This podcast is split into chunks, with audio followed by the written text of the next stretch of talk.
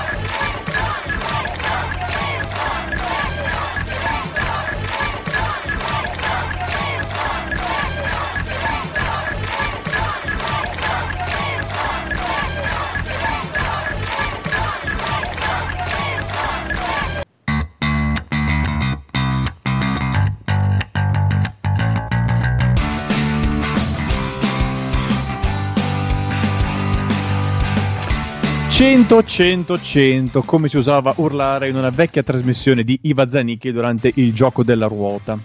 Ed è proprio facendo girare una immaginaria ruota che, eh, gentili ascoltatori, vi diamo il bentornato ancora una volta a Vox to Box, un buco nero con le posizioni medie del Benevento intorno, una valida alternativa al posticipo del lunedì, la vostra Nina Nanna, forse un podcast sul calcio, se vi va, se no possiamo anche cambiare argomento. Volete un podcast minimale, lo volete cupo? Un thriller, una cosa per ragazzini, una bella cazzatona per ragazzini. Insomma, voi cambiate idea e noi cambiamo idea con voi.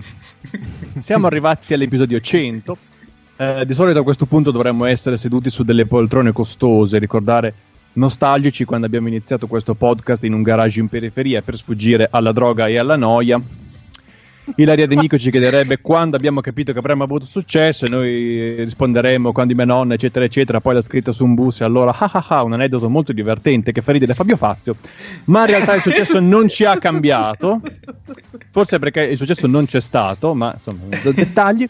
Siamo gli stessi ragazzi della porta accanto che parlavano di Bruno Banani e del derby gotico. Box to Box è ancora un podcast indipendente, gratuito, che non inquina senza olio di palma e che non ha mai avuto Mauro Corona come ospite, cosa che fa di questa trasmissione quasi un unicum nel panorama italiano. Siamo rimasti noi e forse malattie imbarazzanti. Eh, salutiamo tra l'altro. E non lo escludo, non lo escludo. Non lo escludo. Possiamo trovare un collegamento facile. Eh, che pure dovrebbe essere prossimo a invitarlo. Eh, siamo quindi morendo. arrivati, come dicevamo, all'episodio 100. 100 come i 100 criminali dell'Argentina che i cardi avrebbero dovuto portare per ammazzare lì sul posto eh, la curva nord. Cosa che non è successa, eh, sarebbe stato tra l'altro un inutile spargimento di sangue. 100 come gli anni che Forte dei Marmi avrebbe compiuto nel 2014, quando Galliani non ha potuto partecipare alla festa a causa delle trattative per Diego Lopez, 100 come i giovani di tutto il mondo seguiti dal Milan di Berlusconi, eh, di cui una quindicina avrebbero dovuto poi essere presi per tornare a vincere in Italia, in Europa e nel mondo.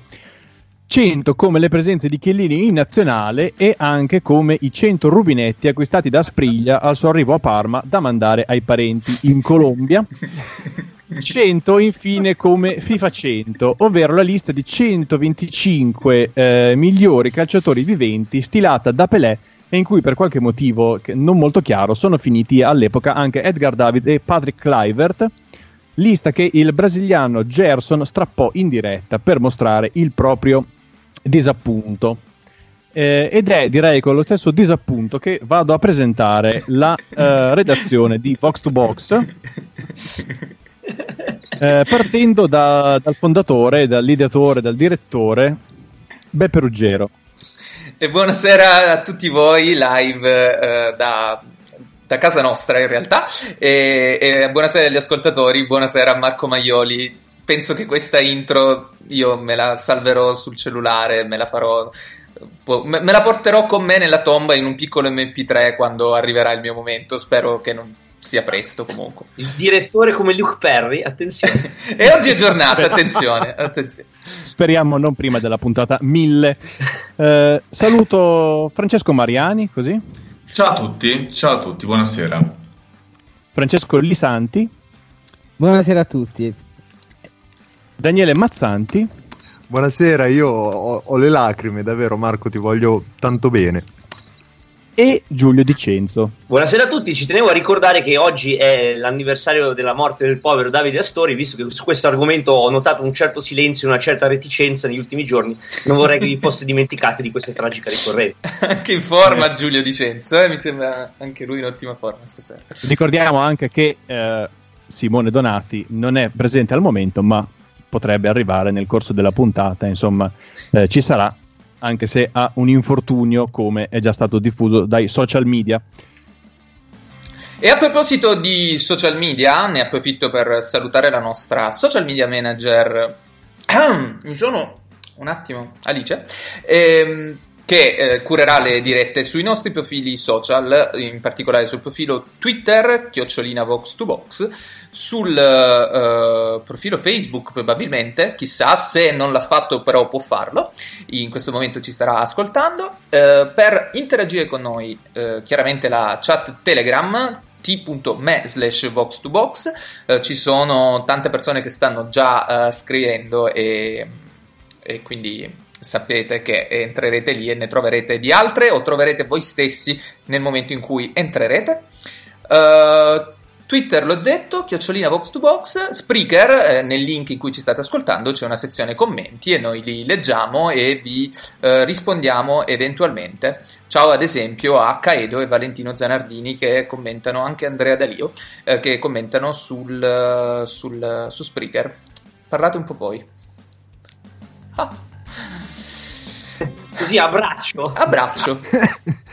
L'organizzazione regna sovrana. In, in realtà abbiamo, in uh, dobbiamo dire che abbiamo scritto la scaletta ovviamente eh, circa due minuti fa, nonostante... dentro di noi, direttore, noi sappiamo di cosa dobbiamo parlare. Nonostante fosse un, um, un evento che conoscevamo, diciamo, da, da, da un pezzo.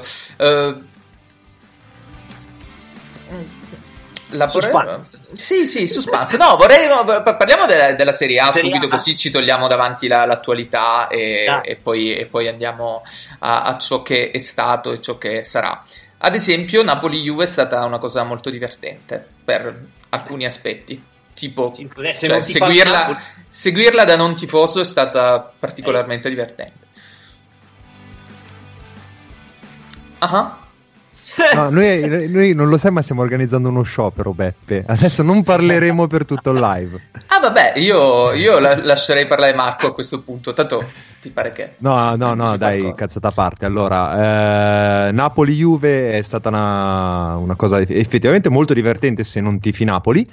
E, ehm, diciamo che è esattamente quello che ci si poteva aspettare da un Napoli-Juventus come, come tutti si aspettavano. Quindi c'è la vittoria della Juventus, c'è la polemica arbitrale, c'è il uh, ce l'hanno con noi, c'è il uh, questa cosa non si è mai vista prima, c'è tutto.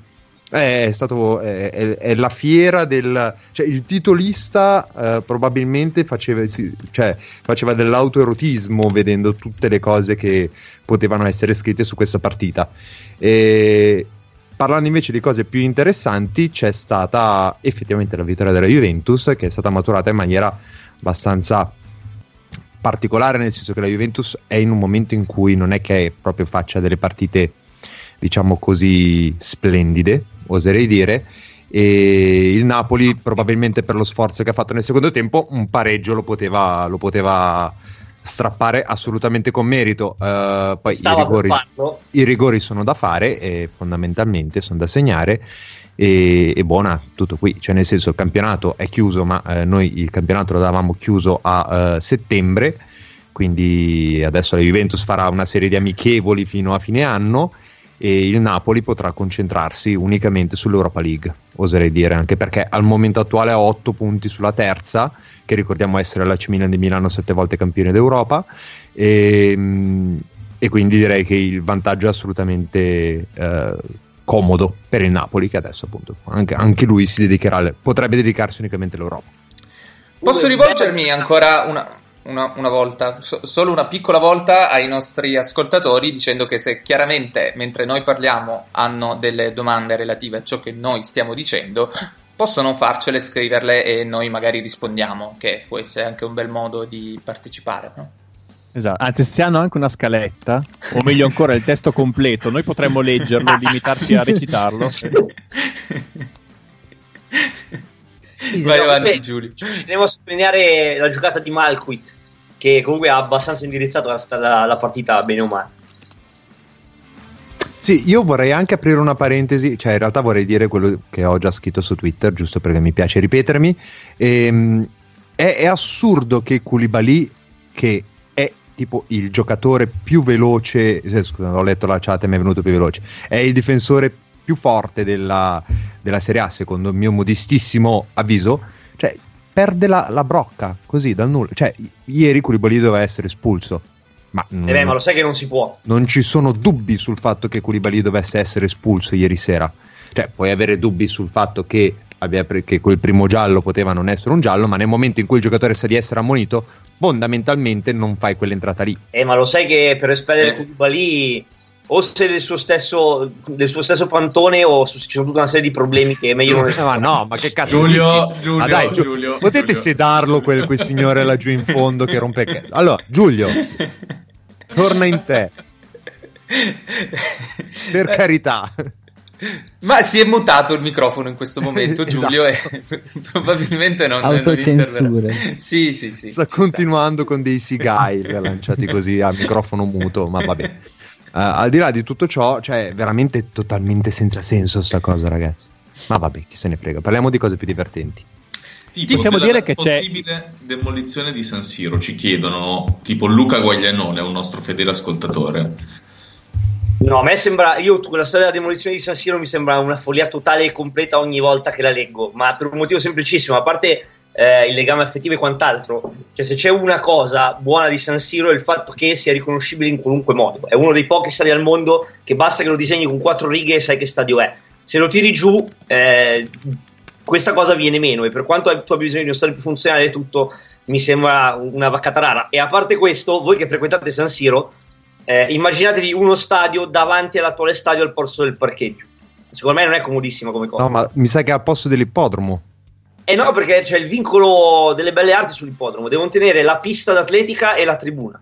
Non possono farci un cazzo con quello. Ma non c'è una pista d'atletica. E quella parte del tondino che c'è dentro, non so come Ah, li- quella, ah, quella arnese lì. Ma tra l'altro Esatto. mi, mi stupisce il fatto che non ci sia un vincolo delle- su San Siro, cioè nel senso Eh, eh, mm, è Infatti, totalmente cioè, è uno dei monumenti più importanti di Milano, direi. più visitati, più importanti di Milano, ma poi soprattutto, cioè, è una cosa secondo me demenziale perché nel momento in cui tu devi fare un nuovo stadio eh, e ha- ha- hai deciso a questo punto di fare un nuovo stadio insieme, cioè con le due squadre insieme, quindi Milan e Inter assieme, è questa fondamentalmente la, la- la follia, perché cioè, se devi Sì, costruirne uno ex novo, di te ne fai uno tuo. e farne uno nuovo di entrambe le squadre nello stesso posto sembra mh, cioè, un'idea di qualche cartone animato demenziale. Cioè, Esatto.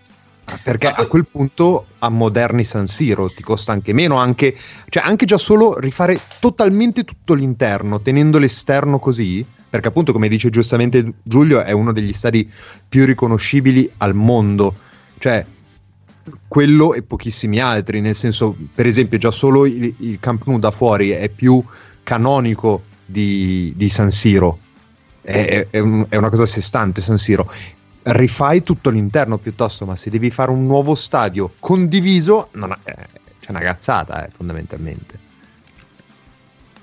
Molto chiaro, tra l'altro... eh, Tra l'altro aggiungo che eh, lo Vai. stadio Giuseppe Meazza o San Siro eh, ha delle ottime recensioni su TripAdvisor eh, ed è al numero 45 su 1045 cose da fare a Milano. eh.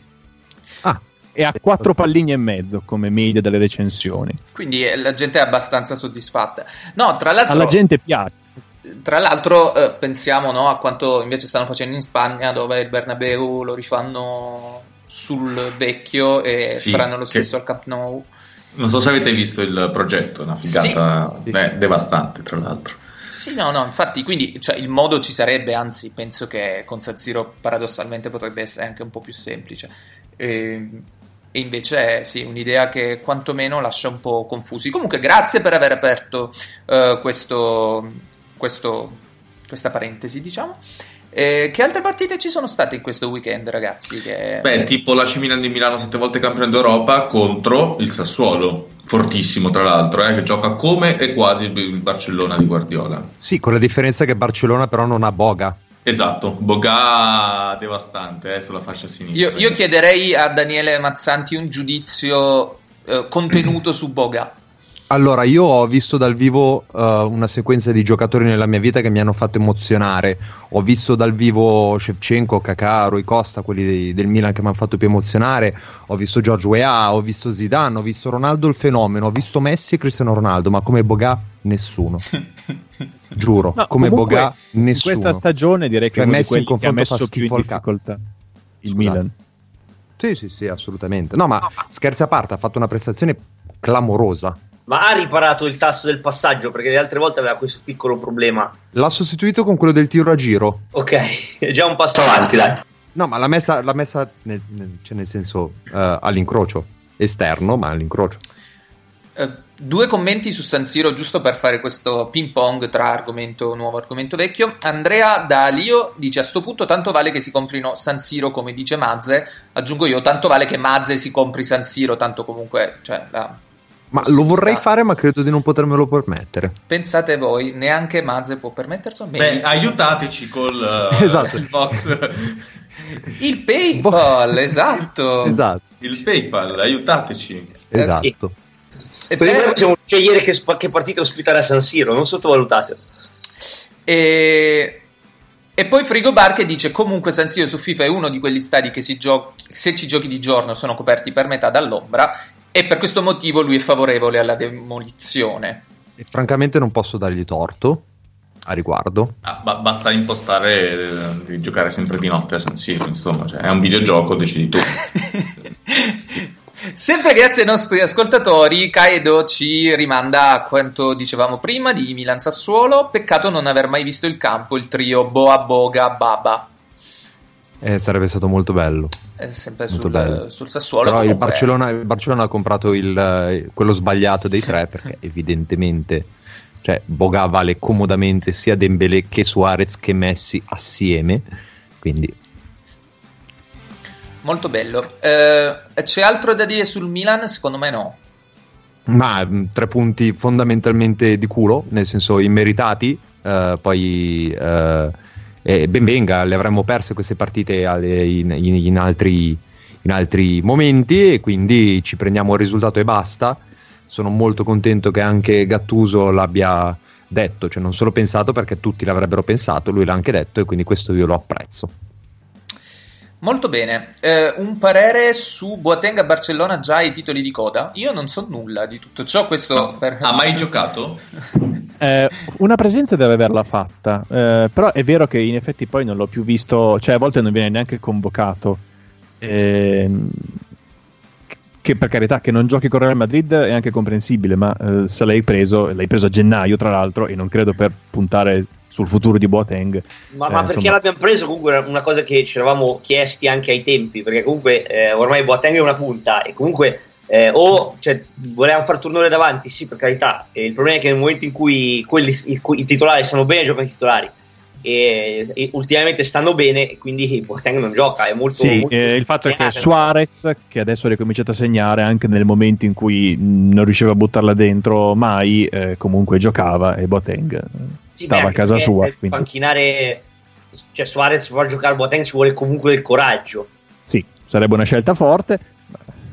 Boh, magari prima del- de- dei quarti di ritorno, delle semifinali, eventualmente dovesse passare il Barcellona per fare turnover in campionato, magari lo sfruttano. Ah, tra l'altro, Fra, hai letto che Sergi Samper ha rescisso il contratto e va in Giappone dove, dove va a fare a finire Sì, la va, co- va con in- Iniesta. Sì, esatto. Sì, è, è tremenda questa notizia. Madonna. È un'evoluzione che non ci aspettavamo. No, no, per niente. Vogliamo parlare del fatto che eh, il Milan è al terzo posto della classifica perché non c'è più la squadra che è stata al terzo posto della classifica per tanto tempo, Giulio? Vado? No, beh, eh, in realtà cioè, l'Inter ha fatto una partita che in trasferta fa più spesso di quanto uno vorrebbe ammettere. Eh, ha- è stata una di quelle partite un po' come la prima mezz'ora di Firenze o come Bergamo, in cui eh, l'Inter sembrava non avere la più pallida idea di chi stesse affrontando come e perché. E, eh, perché comunque vabbè, il Cagliari sostanzialmente due cose fa: gli inserimenti con i centrocampisti e dare la palla a Sernà. eh, e le ha fatte in, in continuazione senza ricevere nessuna opposizione. Eh, L'Inter è andata meritatamente sotto, eh, ha trovato un gol per un mezzo miracolo e poi è tornata sotto per un gran gol di Pavoletti e eh, da lì si è, si è trovata nel solito buco da cui fa fatica a tornare su. Eh, il secondo tempo ha gestito la palla, eh, ha creato anche delle occasioni, ecco, poi quando crei comunque due o tre occasioni limpide le sbagli tutte, eh, a un certo punto ci sta che perdi, c'è poco da fare. Ehm, il, la cosa che ci tenevo a sottolineare è che ehm, l'Inter comunque, vabbè, eh, ha fatto più passaggi del Cagliari, ha gestito la palla, qualcosa ha creato, ma sbagliando clamorosamente perché comunque i gol di Puritano di Borca Valero sono due gol sbagliati eh, e quelli ti cambiano comunque la partita, però una cosa che eh, va sottolineata è la prestazione dei centrocampisti che stata disastrosa fin dall'inizio, eh, soprattutto Brozovic che comunque è eh, l'unica ancora di salvezza della mediana dell'Inter eh, ha avuto grossissime difficoltà a giocare la palla fin dall'inizio e francamente non so perché, perché c'è degli errori, quelli che nel tennis sono gli errori non forzati, per intenderci, ma la cosa inquietante è che è l'uomo che, che un po' esemplifica tutte le difficoltà generali dell'Inter, è che l'uomo che ha toccato più palloni e che eh, ha più passaggi è D'Ambrosio. E se eh, il tuo gioco passa da D'Ambrosio non può che finire così e mi sembra anche giusto. Giulio, eh, mi, mi chiedono di chiederti eh, un commento eh, sulla punizione battuta da Candreva. Che è sul... l'altro grande e divertente tema della giornata. Eh, cioè io Candreva non so che problemi abbia, a parte quelle manifesti, però evidentemente ce li ha, perché questa cosa poi ce lo siamo dimenticati, ma l'ha già fatto. Eh, l'aggravante è, è che mh, mm, cioè, sembrava proprio il dispetto del bambino a cui hanno tolto il giocattolo per, per rimproverarlo, perché l'Inter in quel momento stava già cercando un pareggio abbastanza disperato e eh, quella punizione, eh, in, in, quella punizione c'era già in campo Ranocchia. E, e, e Spalletti ha detto chiaramente di aver messo in campo Ranocchia per avere più persone eh, alte di testa per colpire di testa appunto. Quindi hai una punizione così e tu decidi di, di tirare da 30 metri facendo arrivare la palla a Olbia eh, ripeto, questo era già successo un paio di partite fa quando ho provato un paio di schemi con Perisic provando a tirare, eccetera. E eh, io veramente è stata una cosa di, di una tristezza in vereconda che preferirei non dover commentare più per non, perché non vedo mai più Candreva. Sì, a me sem- cioè, è sembrato un esperimento. La partita. Non... Scusa? La partita non l'ho vista per fortuna, però mi è sembrato un esperimento proprio tipicamente postmoderno, cioè un attacco alla riproducibilità tecnica, cioè un gesto che riproducibile, che, un, che ti viene da dire un calciatore avrà riprodotto in allenamento, d'accordo alla stanchezza, quello dove Candreva non è neanche titolare, gioca una volta ogni tanto, non so quanta fatica avesse nei muscoli, è proprio un'offesa alla riproducibilità del gesto, cioè fare le cose in un altro modo. Ah, o della specie umana proprio, anche no, per inventato. Cioè, ma no, è per fare le cose dire ora questa punizione la tiro come dico io, in un modo, in un modo di coordinarsi che non è ancora stato inventato. Tra ricordiamo che non era Hernanes che Andreva come Banksy. ricordiamo che l'ultima volta che Candreva ha provato una cosa del genere era l'anno scorso a Torino e ha spaccato la milza a un povero Stewart. Tra esatto, cioè, c'è proprio un intento criminale dietro. Come sbiascica il nostro Risanti? Vabbè, ma sapete, è, è il nostro modo di parlare, neanche io ho una caramella in bocca. Però dopo 100 episodi penso che abbiate cioè, imparato. Stai dicendo che non hai davvero una esatto, caramella esatto, in bocca durante le, le puntate. Esattamente, sì, ma, sì, ma esatto. anche il fastidio di parlare di Candrea, sinceramente.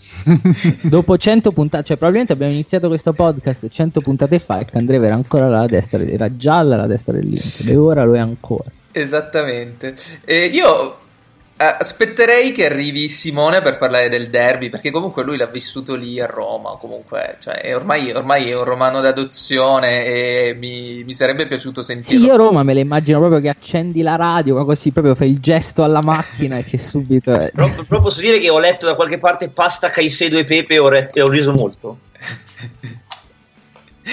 pasta, Caicedo e Pepe, va bene. E invece, non so se Giulio ha visto qualcosa uh, oppure ha preparato qualcosa per noi, sicuramente. E, sì, a entrambe le cose. allora, facciamo così. Scegli tu da, da Vabbè, cosa vuoi iniziare. Mi, mi, butto su uno scoppiettante Udinese Bologna. Perché comunque è specifico che oggi devo scegliere tra Udinese Bologna e Frosinone Genoa e mi sono detto, secondo me Frosinone Genoa è la replica della partita che ho visto settimana scorsa, le squadre avevano anche le stesse maglie e forse meglio che evito, e effettivamente ho avuto ragione. Eh, Udinese Posso Bologna... dire che Udinese Bologna è stato, non me ne vorrà la nostra eh, social media manager eh, Alice che saluto di nuovo senza impappinarmi, è stato un 1 che non mi sarei mai aspettato. No, anche perché il Bologna è partito forte, ma la prima cosa che ci tenevo a dire è che mm. leggendo le informazioni dell'Udinese la prima, volta, la prima cosa eh, che mi sono detto è chi è Zeghilar, da dove l'hanno tirato fuori, perché esiste, cosa mi rappresenta, perché l'Udinese comunque esatto. ha sempre queste combinazioni di consonanti pronte. Esatto, che, cognome, che bel cognome è oggi. Sì, sì, infatti, è cioè, incredibile. E la seconda cosa che io ho vissuto un omaggio personale a noi, a tutto il podcast, è la scelta di Nicola di far giocare Strigger Larsen interno di centrocampo. Io mi sono proprio emozionato per questa cosa, anche perché se andate a vedere le statistiche, Strigel Larsen è stato il secondo giocatore per palloni toccati e passaggi dietro a De Paul, quindi meglio di così non potevo andare da un certo punto di vista. Ehm, a questo proposito, i commentatori hanno subito sottolineato che per tutta la settimana Nicola aveva provato eh, altri schemi di giochi, altre idee tattiche, eccetera, e le ha messe tutte in cantina riproponendo la stessa squadra. Eh, e che vabbè, l'Udinese è una squadra, cioè fa quello che fino ad oggi ha fatto il Bologna che adesso non fa più. Se andate a vedere le statistiche, passaggi riusciti eh, dell'Udinese 171 percentuale di passaggi eh, riusciti tentati 65%, cioè un pianto eh, apocalittico. In pratica ha, ha, fatto di tutto per dimenticarsi che esistesse il centrocampo, gran lanci lunghi eh, e poi ci pensava Okaka. Okaka è stato veramente il centro di tutto il gioco eh, dell'Udinese, infatti anche qua è il secondo giocatore che ha trovato più palloni di tutta la squadra, cosa che di solito al 9 è difficile che succeda. Eh, è stato ammirevole perché ha difeso un sacco di palloni, ha corso tantissimo, è, è stato veramente eh, commovente. Eh, un po' esemplificativo di tutto l'andamento della partita è stata la prima azione perché eh, dal, dal battere il centrocampo, pass, passaggio indietro, lancio lungo, eh, batte e ribatte di testa eh, difensore arriva in sforbiciata, lancia il pallone dall'attacco opposto dove c'è Santander da solo in mezzo ai tre difensori che cerca di raccogliere il pallone che finisce tra le mani di Musso e, riparti- e ri- si riparte. E quindi questo era un po' mh, il futuro che mi aspettava. Eh, il Bologna è completamente trasformato, eh, non è più la squadra che giocava come ho detto finora l'Udinese, eh, ma cerca addirittura di fare possesso. È, abbass- è quasi impressionante da vedere perché non, non, non sono abituato a vedere questa cosa. Ha fatto 358 passaggi eh, che penso che prima di volgersi in tre partite, più o meno, eh, cercano i triangoli, fanno palla avanti, palla indietro, eccetera, poi però prima o poi si devono scontrare col fatto che giocano con Poli, Palacio e Santander. Eh, una cosa che mi ha commosso sempre è stato il fatto che eh, magari avete visto gli highlights nella punizione in cui Mbaye prende il palo. Eh, lì fanno un fallo su Orsolini che tra l'altro hanno smesso con l'ipotesi di metterlo Menzala, l'ha rimesso esterno e sembra Robben all'improvviso, magari è un caso ma magari no. Ehm, quella punizione lì, eh, da quando fischia il fallo Santander prende la palla e non la lascia più e mi ha commosso perché vedere il ropero che con questa arroganza prende un pallone per calciarlo in porta, sapendo perfettamente come sarebbe andata a finire ed è già andata molto oltre le mie aspettative, è stato un bel momento. Faccio notare oltretutto che eh, la seconda opzione per battere il calcio era Poli, che era pronto eh, in caso di tocco laterale a partire da dietro di lui. Non si vede nell'inquadratura, l'ho dovuto controllare con più attenzione.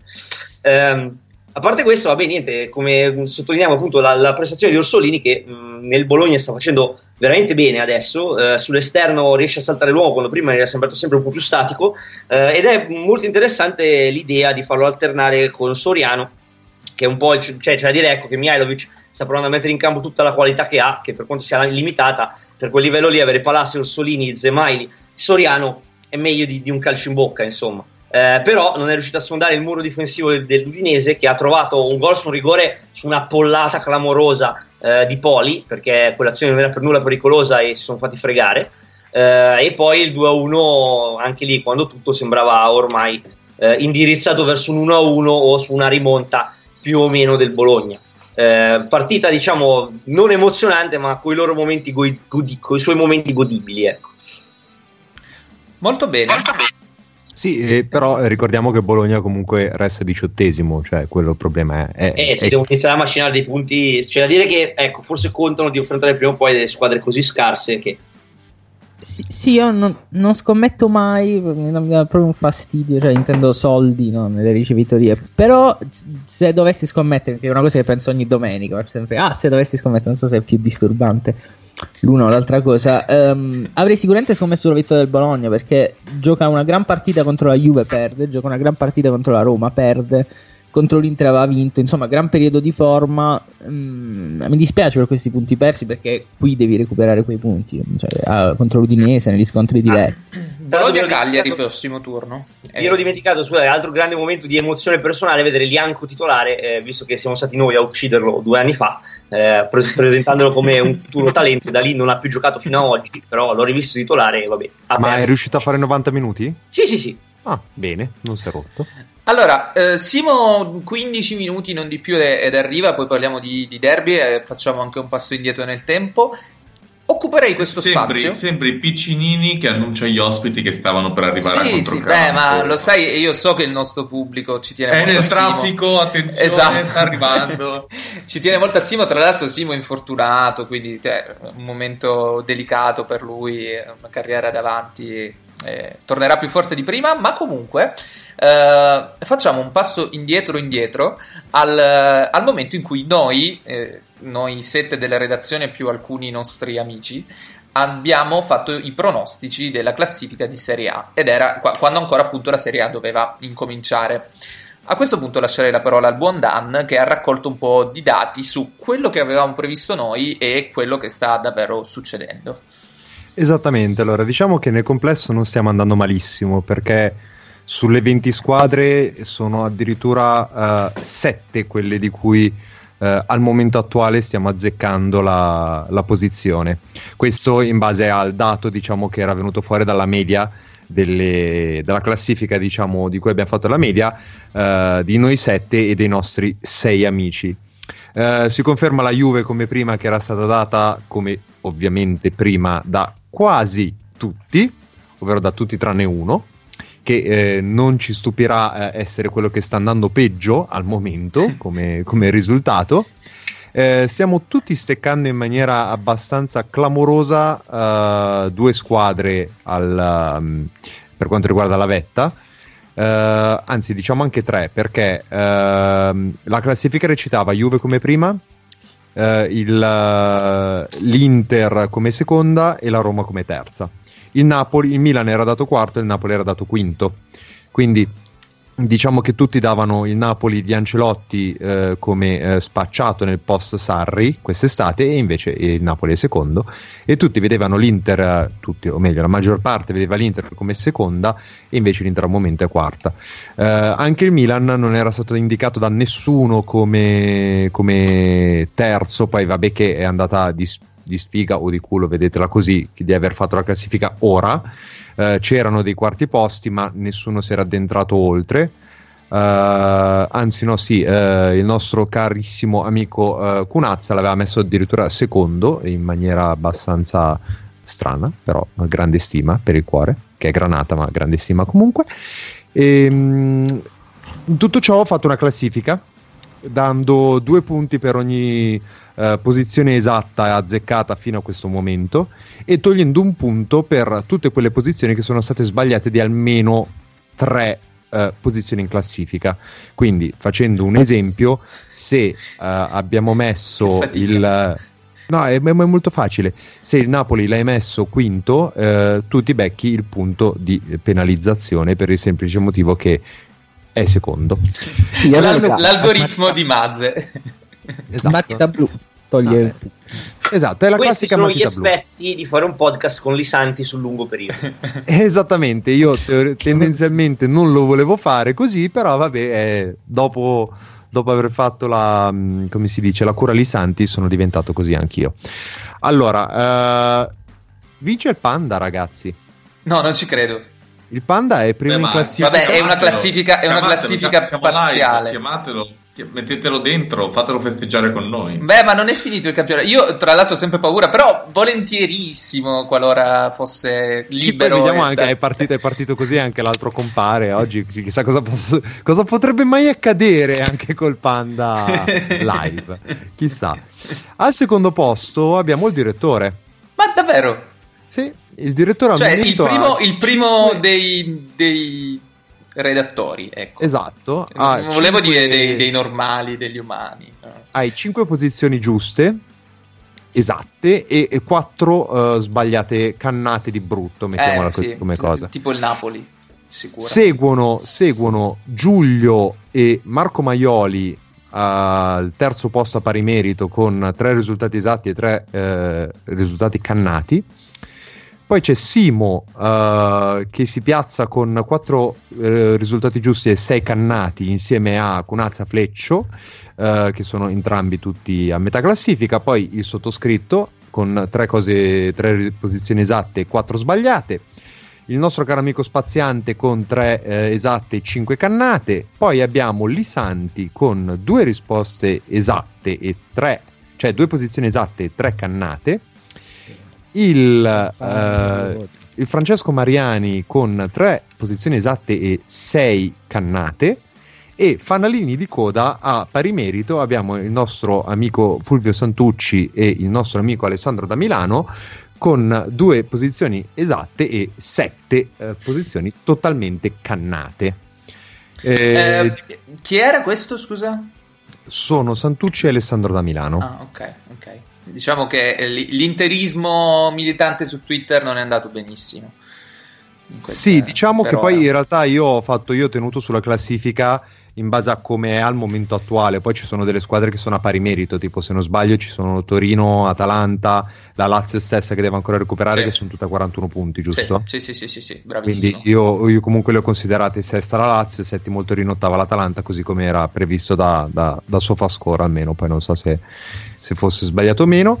Eh, cose interessanti da dire, tutta la nostra redazione ha azzeccato la Juventus prima, tutta la nostra redazione ha cannato il Parma. Vabbè, ma secondo me, guarda che io ho fiducia che, che il Parma ci mette Cada. poco a farsi. Sì, anche a- a perché farsi in realtà per dire eh. a te, no, scusami, a, a Simo bastava solo che il Parma fosse essere dodicesimo o fosse tredicesimo e non avrebbe avuto un cannato di brutto. Cioè, è ovvio che cambia poi, cambierà anche da qui a fine stagione. Però sì, nel complesso direi che non stiamo facendo male come, come previsioni. Ma vogliamo sfruttare questo momento per annunciare il nome di colui che non aveva segnalato, cioè non aveva previsto la Juve come campione d'Italia? Ma sì, diciamo, ma se vuoi ti posso anche dire chi aveva previsto come campione d'Italia. Ma io, io le so queste cose perché eh, c'ho- c'ho- cioè, ha mandato a me le- la sua classifica, però ecco, volevo mettere un po' di, di, Vabbè, di allora pathos. possiamo dire che il, il nostro carissimo amico eh, Alessandro da Milano eh, prevedeva la Juventus seconda in classifica e il campionato vinto dall'FC Internazionale Milano. E l'altra cosa molto divertente della sua classifica è che le sue retrocesse erano, vabbè, il Frosinone diciottesimo, e ci può stare, eh, l'Udinese come diciannovesima e il Genoa come ventesimo. E diciamo che forse è quello che sta per ora sbagliando No, il fatto è che cioè, stavo per dire che se a sto punto aveva messo la Juve perché immaginavo una nuova calciopoli o cose del genere. Esatto. No, se la Juve fosse stata appunto diciottesima a quel punto, sai, te la giochi sul Calciopoli 2 e, e via.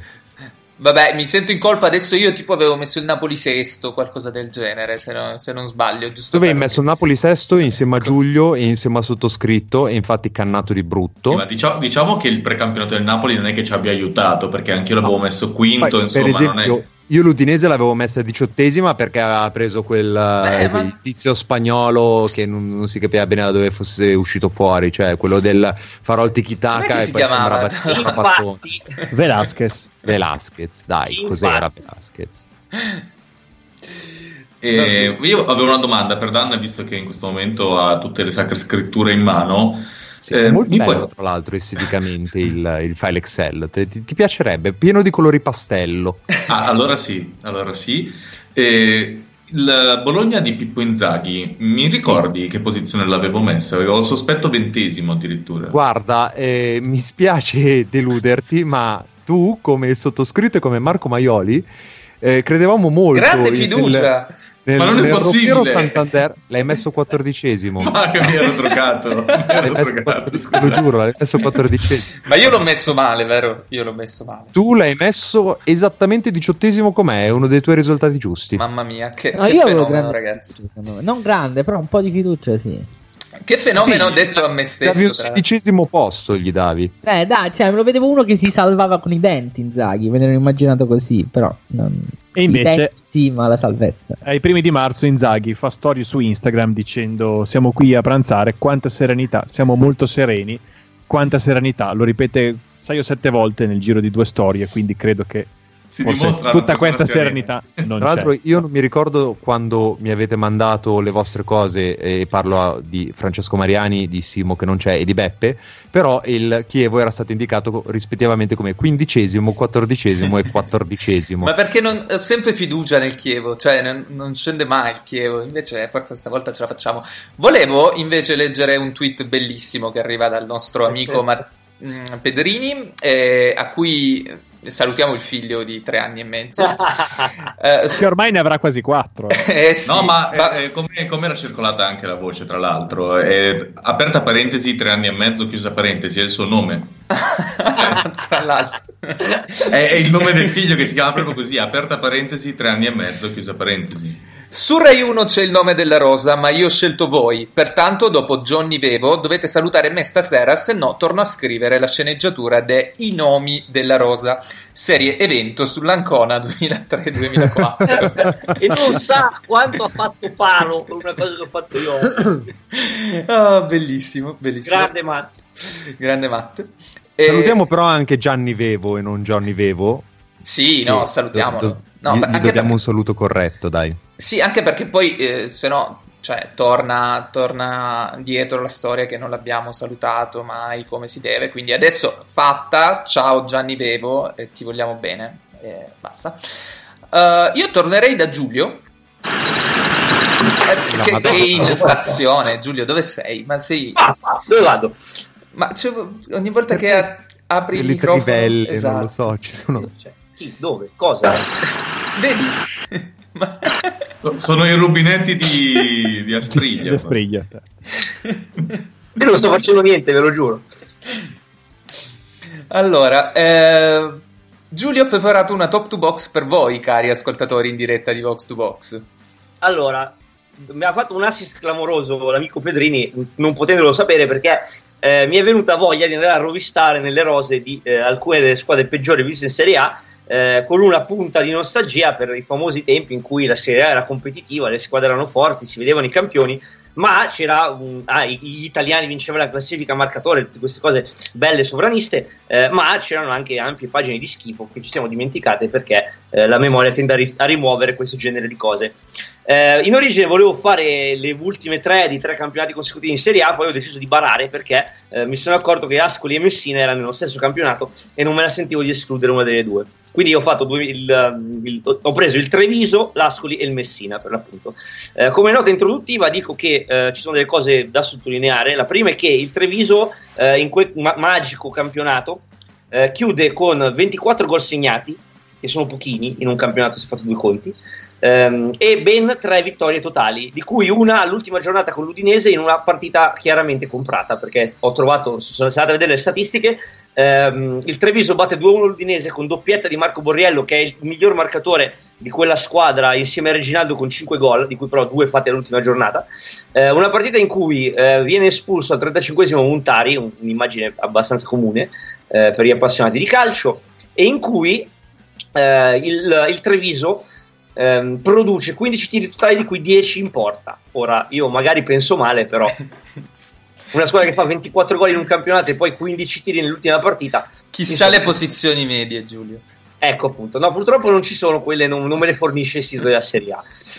Dopo questo, sull'Ascoli e sul Messina, vabbè, eh, ci vorrei solo sottolineare che eh, lei, l'Ascoli ha subito è retrocesso subendo 67 gol e il Messina 69.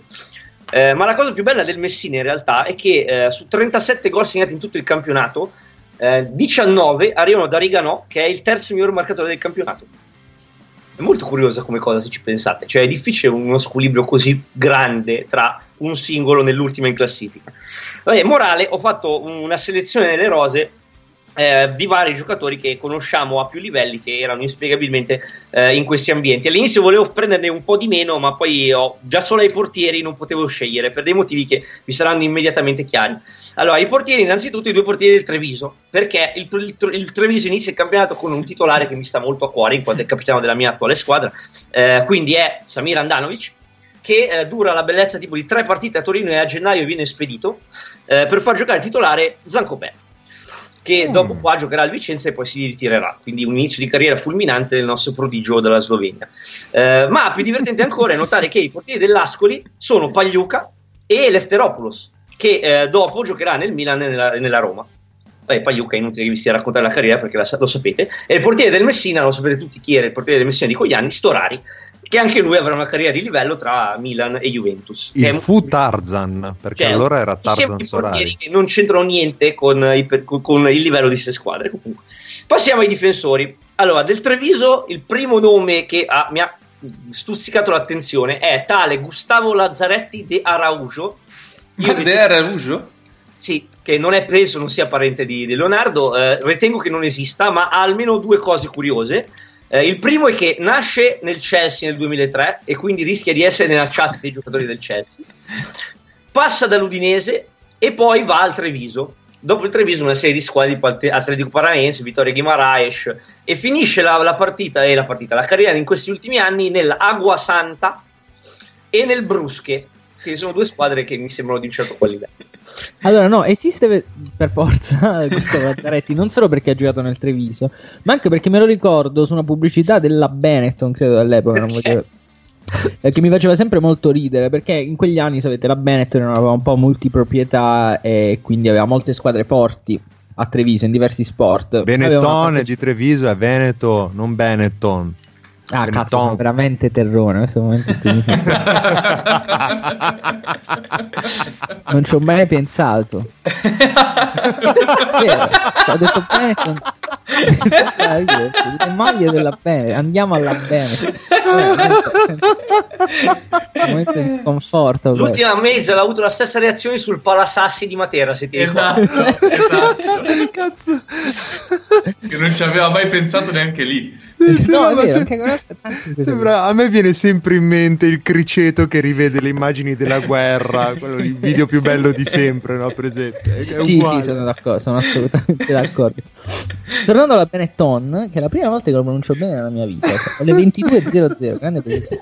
Ehm, no, c'erano, immagino, non mi, non, mi, ricordo, potrebbe esserci Bargnani, però mi ricordo erano dei grandi giocatori, sia di rugby che di basket. E poi c'era Gustavo a rappresentare il Treviso, che invece in quegli anni era veramente una devastazione sportiva. E quindi avevano mandato lui così, che, in questa carneficina, in- insieme a grandi campioni dello sport, che chissà se avranno avuto il piacere di essere accostati in una pubblicità a Gustavo Lazzaretti. Comunque, detto questo, eh, poi vabbè, avevo scelto Cottafava perché è uno dei più grandi, dei miei nomi preferiti all time della Serie A. E poi Dossena, che eh, dopo il Treviso va all'Udinese, poi al Liverpool, segna l'Old Trafford e poi al Napoli, che mi sembra un andamento di carriera perfettamente lineare. Direi più precisamente che Dossena in una settimana ha segnato al Real Madrid e al Manchester United. Partendo dal Treviso, vedi te. Poi eh, dell'Ascoli eh, non c'era ni- nessuno di particolarmente divertente se non eh, Bellusci e Bocchetti che giovanissimi si affacciano al calcio nell'Ascoli e probabilmente hanno un'esperienza traumatica perché devo- vedono la, re- la palla entrare nella rete ben 67 volte e per il loro futuro di difensori promette il giusto, bene il giusto. Ma, Eh, e ma poi quel vabbè, Bocchetti, Messina, quel Dica. Bocchetti? eh? Dico quel Bocchetti. Sì, sì, quel Bocchetti e il Bellusci che attualmente è a Palermo. Pensa. Cioè, Pippo Inzaghi ha voluto proprio quel Bocchetti. Eh sì, Ma è proprio una delle giovanili del- dell'Ascoli. Eh, Sì. Sì, sì, perché era giovanissimo, considera Bocchetti è cos'è, l'89, stiamo parlando del 2007, quindi Piscinola, Inter Napoli e poi Ascoli nelle carriere delle giovanili di Salvatore Boc- Bocchetti. ovviamente è passato anche lui dal Genoa perché sennò non ci sarebbe gusto. Eh, esatto. Eh, finisco col Messina che vabbè c'erano giocatori di culto come Zorò eh, e Parisi, ma soprattutto c'erano Giuliano e Candelà.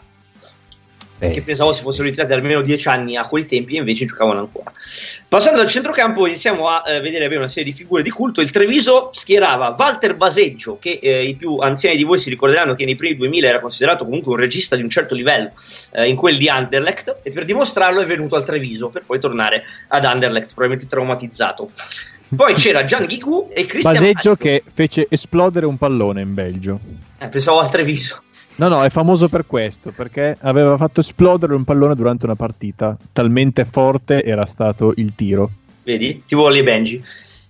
E poi, vabbè, Ghigù e Cristian Maggio, che eh, poi anche lì, vabbè, Napoli, Sampdoria e quant'altro.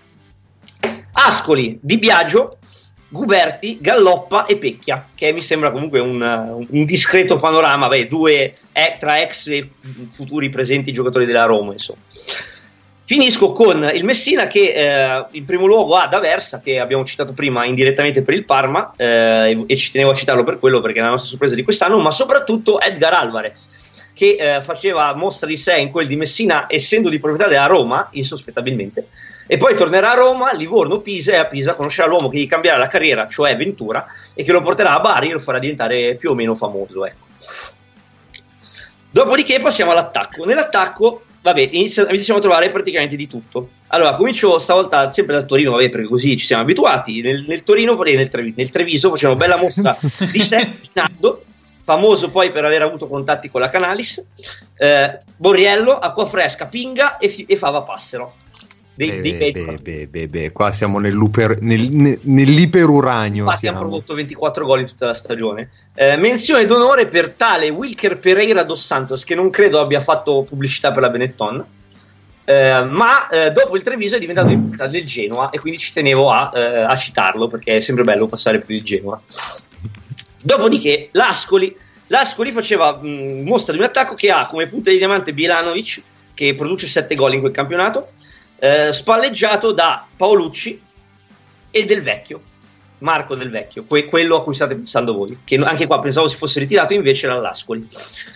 Per finire, il Messina, che come vi ho detto aveva eh, Riganò come assoluto punto di riferimento, con due giocatori molto tecnici a supportarlo come Arturo Di Napoli e soprattutto Floccari, che è ancora oggi titolare in Serie A, ma ai tempi era al Messina.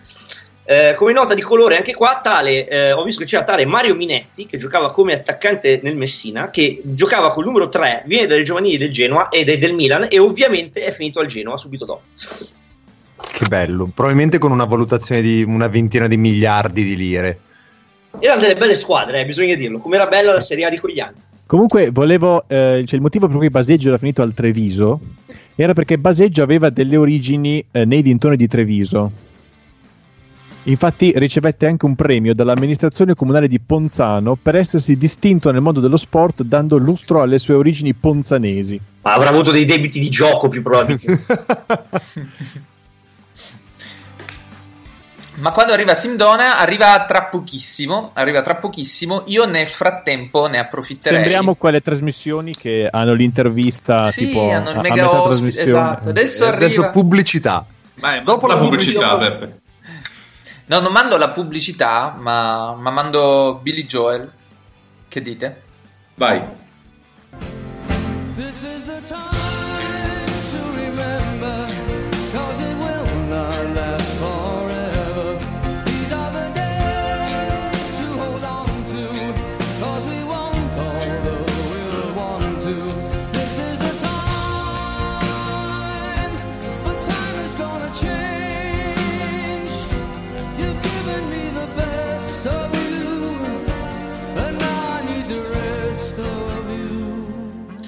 Salto nel passato con Francesco Mariani.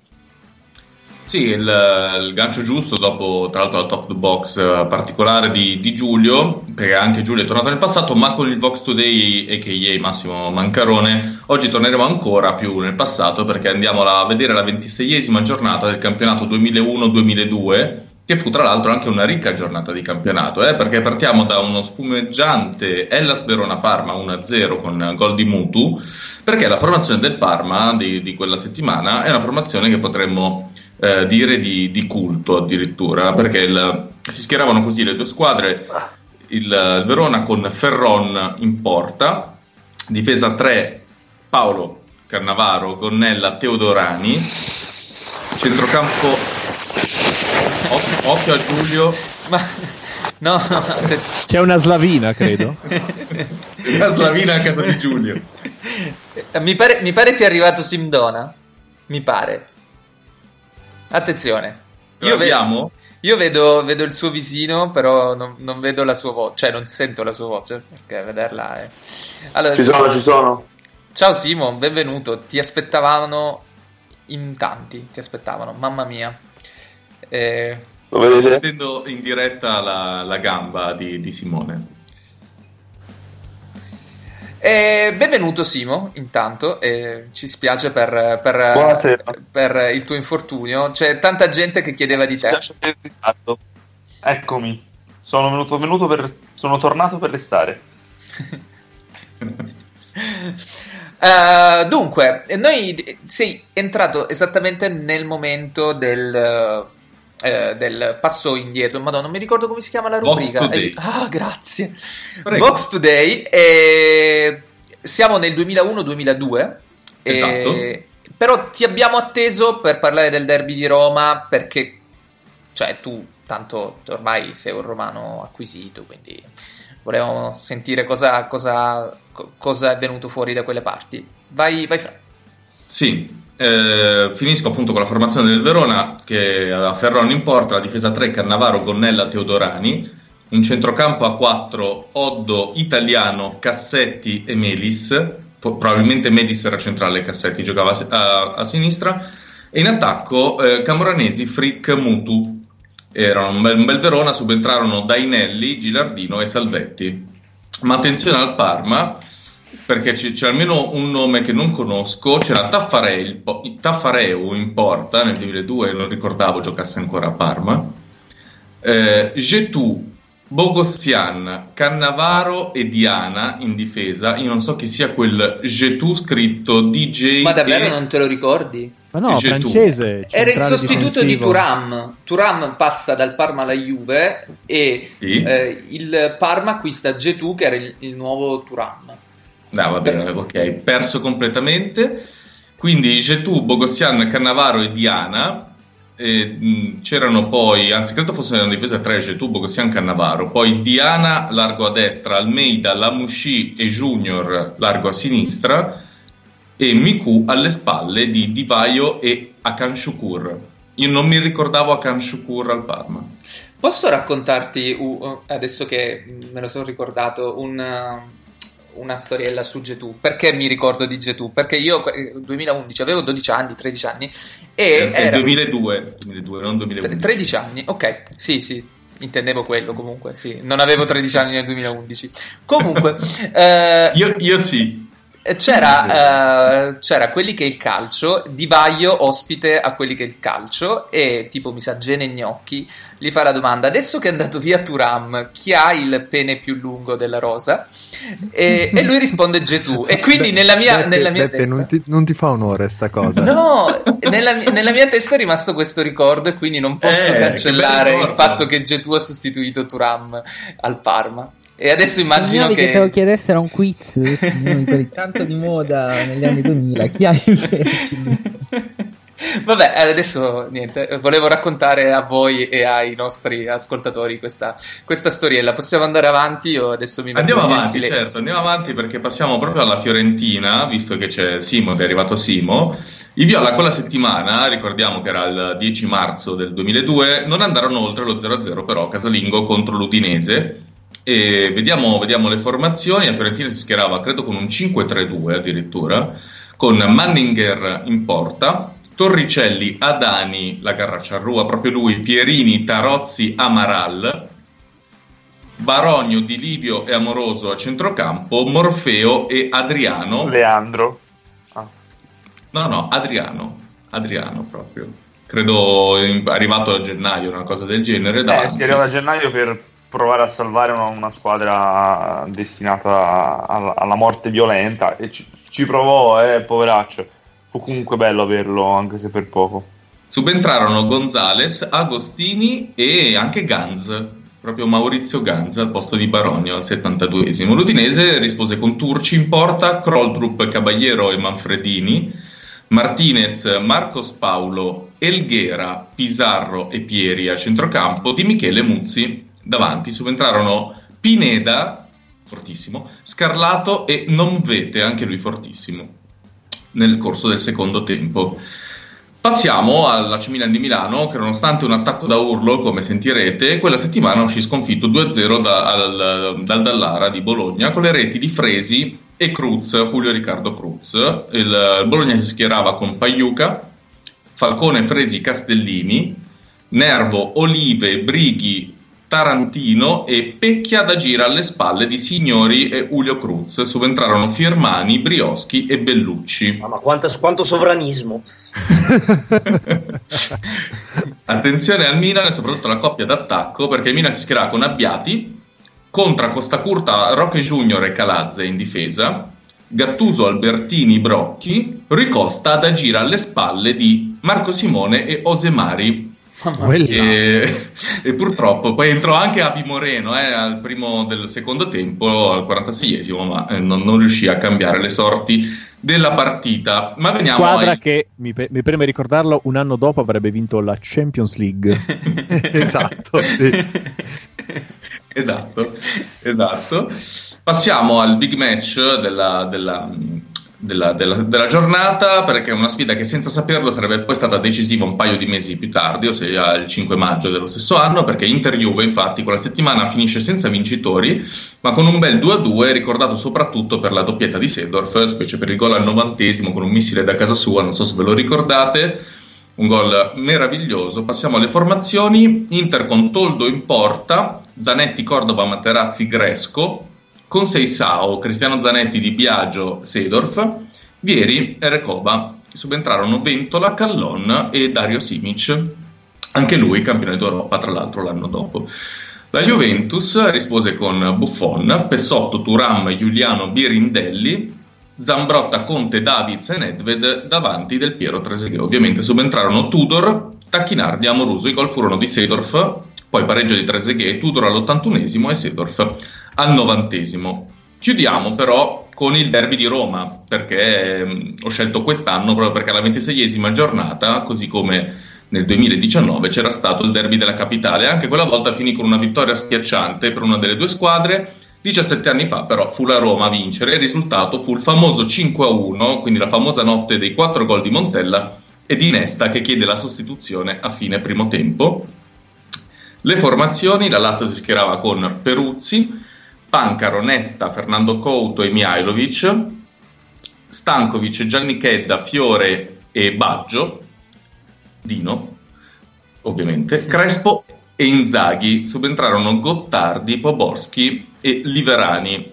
La Roma, che vinse 5-1, si schierava con Antonioli in porta, Zebinà, Samuel, Panucci, difesa a 3, Cafu, Emerson, Lima, Candelà, Totti ad agire alle spalle di Del Vecchio e Montella. Subentrarono Tommasi, un giovane Antonio Cassano e Assunsao. Eh, La formazione classica, mi viene da dire. Sì, la for- i gol furono 4 di Montella, Stankovic sul 3-0 e Totti a chiudere, poi credo con un cucchiaio meraviglioso se non ricordo male, eh. anche era quel periodo che faceva gol solo su, su cucchiaio. Grazie. Grazie per questa rubrica che ha un nome e si chiama Vox Today, no, adesso mi ricordo. Ehm, derby, O Massimo Mancarone. anche sì, per il sottotitolo. Un Eh, sacco di nomi. derby di Roma. Dal 2002 al 2019 vince la Lazio dominando 3-0. Eh, un po' era nell'aria. Secondo me è impossibile. Io, io me l'aspettavo. Eh, Ma io mi posso- aspettavo un pareggione. Posso esordire con una frase fatta dicendo i derby sono tutte partite a sé stanti? Ah, se proprio vuoi. Ok, che i derby sono alla tutte fine- partite a sé stanti. E spesso alla fine vince chi partiva sfavorito alla vigilia. Esatto. sem- Poi fantastico il suo palco guadagna un sacco di spazio. Che bello il fuoco, lo guarderei per ore. E il nuoto è lo sport più completo. Ma Ecco, è netto così che siamo arrivati a 100 Esatto. puntate di questo podcast, amici Esattamente. ascoltatori. Dice che Caicedo porta muscoli all'attacco della Lazio. Ma eh, Esatto. ragazzi, vi vorrei sottolineare che così Daniele prende mille mi piace. Cioè, co- come sono diventato una Twizzar, un libro di Daniele Mazzanti. Cioè, Esatto. Questo è, Fant- è pagina 1. fantastica Venezia, ma non ci vivrei. Sto, gove- sto governo Mazzanti dobbiamo, cioè, dobbiamo proporlo prima Eh. Che forte Messi! Vero ragazzi? No, no, no, guarda che è più sottile come cosa. È tipo, è tipo, è tipo, che giocatore magnifico Griezmann. E tipo, vabbè, cioè nel senso è dal 2013 che si sa, però bisogna sempre queste cose qua Easy, Ricordare. accompagnare le onde. Esatto, on the wave. No, comunque sì, senza storia, però in realtà davvero poteva essere un po', eh, un, un po' tutto. In realtà dal minuto 2 si è capito che la Lazio era messa in campo per tritarli e, e soprattutto era messa in campo per uccidere Fazio in, in ogni modo e quindi eh, li hanno piallati. Sì, che peccato la Roma. eh. Cioè, fa- cioè, io, credo, io credo che Fazio abbia ancora cioè, a- a- abbia gli incubi pensando a Correa, a tutte le volte che Correa eh, era nei dintorni. Cioè, io ho visto un sacco di meme bellissimi su Fazio dopo, dopo il derby e vi invito a cercarli in rete perché sono molto molto divertenti. No, io non ne ho visto neanche uno e la partita mi ha mm, deluso, ecco, sicuramente mm, più di quanto avrebbe fatto se almeno i meme che avessero lenito. Ehm, è un- generalmente un anno non molto spettacolare di Serie A, cioè sotto la Juve che già di per sé non si sta esponendo al suo meglio, almeno ragionando sul ciclo. Sotto il Napoli, che è una bella squadra, ma già non si sta esponendo al suo meglio, ragionando in termini di ciclo, ci sono tutta una serie di squadre più o meno deludenti, il Milan che magari non sta deludendo, ma comunque non è anche lì un gran bel vedere. E secondo me Roma e Lazio mh, rappresentano proprio il- un po' il simbolo di, di questa media Serie A che non ce l'ha fatta a fare un salto in più. La Lazio è sempre uguale a se stessa. La fortuna è che era in questo caso esattamente la squadra che poteva battere la Roma, cioè una squadra che sa giocare solo così in velocità, in verticale, lanciando avanti il pallone, anche con in realtà eh, dei gesti tecnici notevoli. Milinkovic sta tornando in forma, ha fatto vedere dei tacchi, dei controlli suoi. Correa ha quelle giocate in velocità in cui prende proprio il tempo al difensore, quello c'era la Lazio. Ehm, sì, eh, recupero il cellulare molto velocemente e concludo dicendo che se all'andata avevo detto che m- Manolas era il- l'antidoto per il gioco della Lazio, tutto ve- fisico verticale, Enzonzi a centrocampo. E ieri, eh, diciamo, il centrocampo della Roma eh, aveva una consistenza fragile. E Manolas non c'era, e, come e neanche Nzonzi, e quindi la Roma aveva veramente poche armi da contrapporre. Molto bene. ehm, a questo punto io ho lanciato prima su Telegram un, un piccolo Ask Simdona. Non so se Simo eh, tu vuoi aggiungere qualcosa sul derby visto da, da Roma. Eh no, perché ero, io sono in Toscana adesso. Quindi, ero già visto- in Toscana quando mi sono. Non torno a Roma, chissà quando ci torno. Ah, ma quindi non è, non è una, una- come si dice, non puoi neanche criticare l'amministrazione comunale di Roma per le sue buche. No, no, no, no, no, sono in Toscana a prendermi il- il- l'ottimo servizio sanitario regionale toscano. Per fortuna. Un, un po', di- un po' di domande che ti chiedono, oltre a, a come stai, che comunque... Insomma, insomma, stavo meglio due ore fa, adesso non lo so, la sera mi porta male, non lo so. Ok, e anche ci chiedono il governo come sta, non so se puoi dire qualcosa, ma lasciamo... Io la, Il governo sta bene. eh, eh, Salvini, ragazzi, Salvini sembra che, che manco se gli sparano lo molla questo governo. Cioè, in realtà vuole decidere lui quando farla finita, quindi insomma si dura. Tra l'altro Questo potrebbe succedere che gli sparino se certe leggi sulla legittima difesa. No, in realtà eh, Salvini è l'unica persona che ci... Allora, io in questo, in questo momento... Ecco. In in questo momento, cioè, sto immaginando quelle volte in cui noi abbiamo detto cose e poi sono successe davvero. Non sono tante, però io non vorrei, non vorrei, giuro, che queste cose. Un saluto a Lianco. Abbiamo usato sempre il profilo basso quando è successo, tipo quando abbiamo fatto una clip celebrativa di tre minuti quando il Barcellona ha rimontato il Paris Saint-Germain.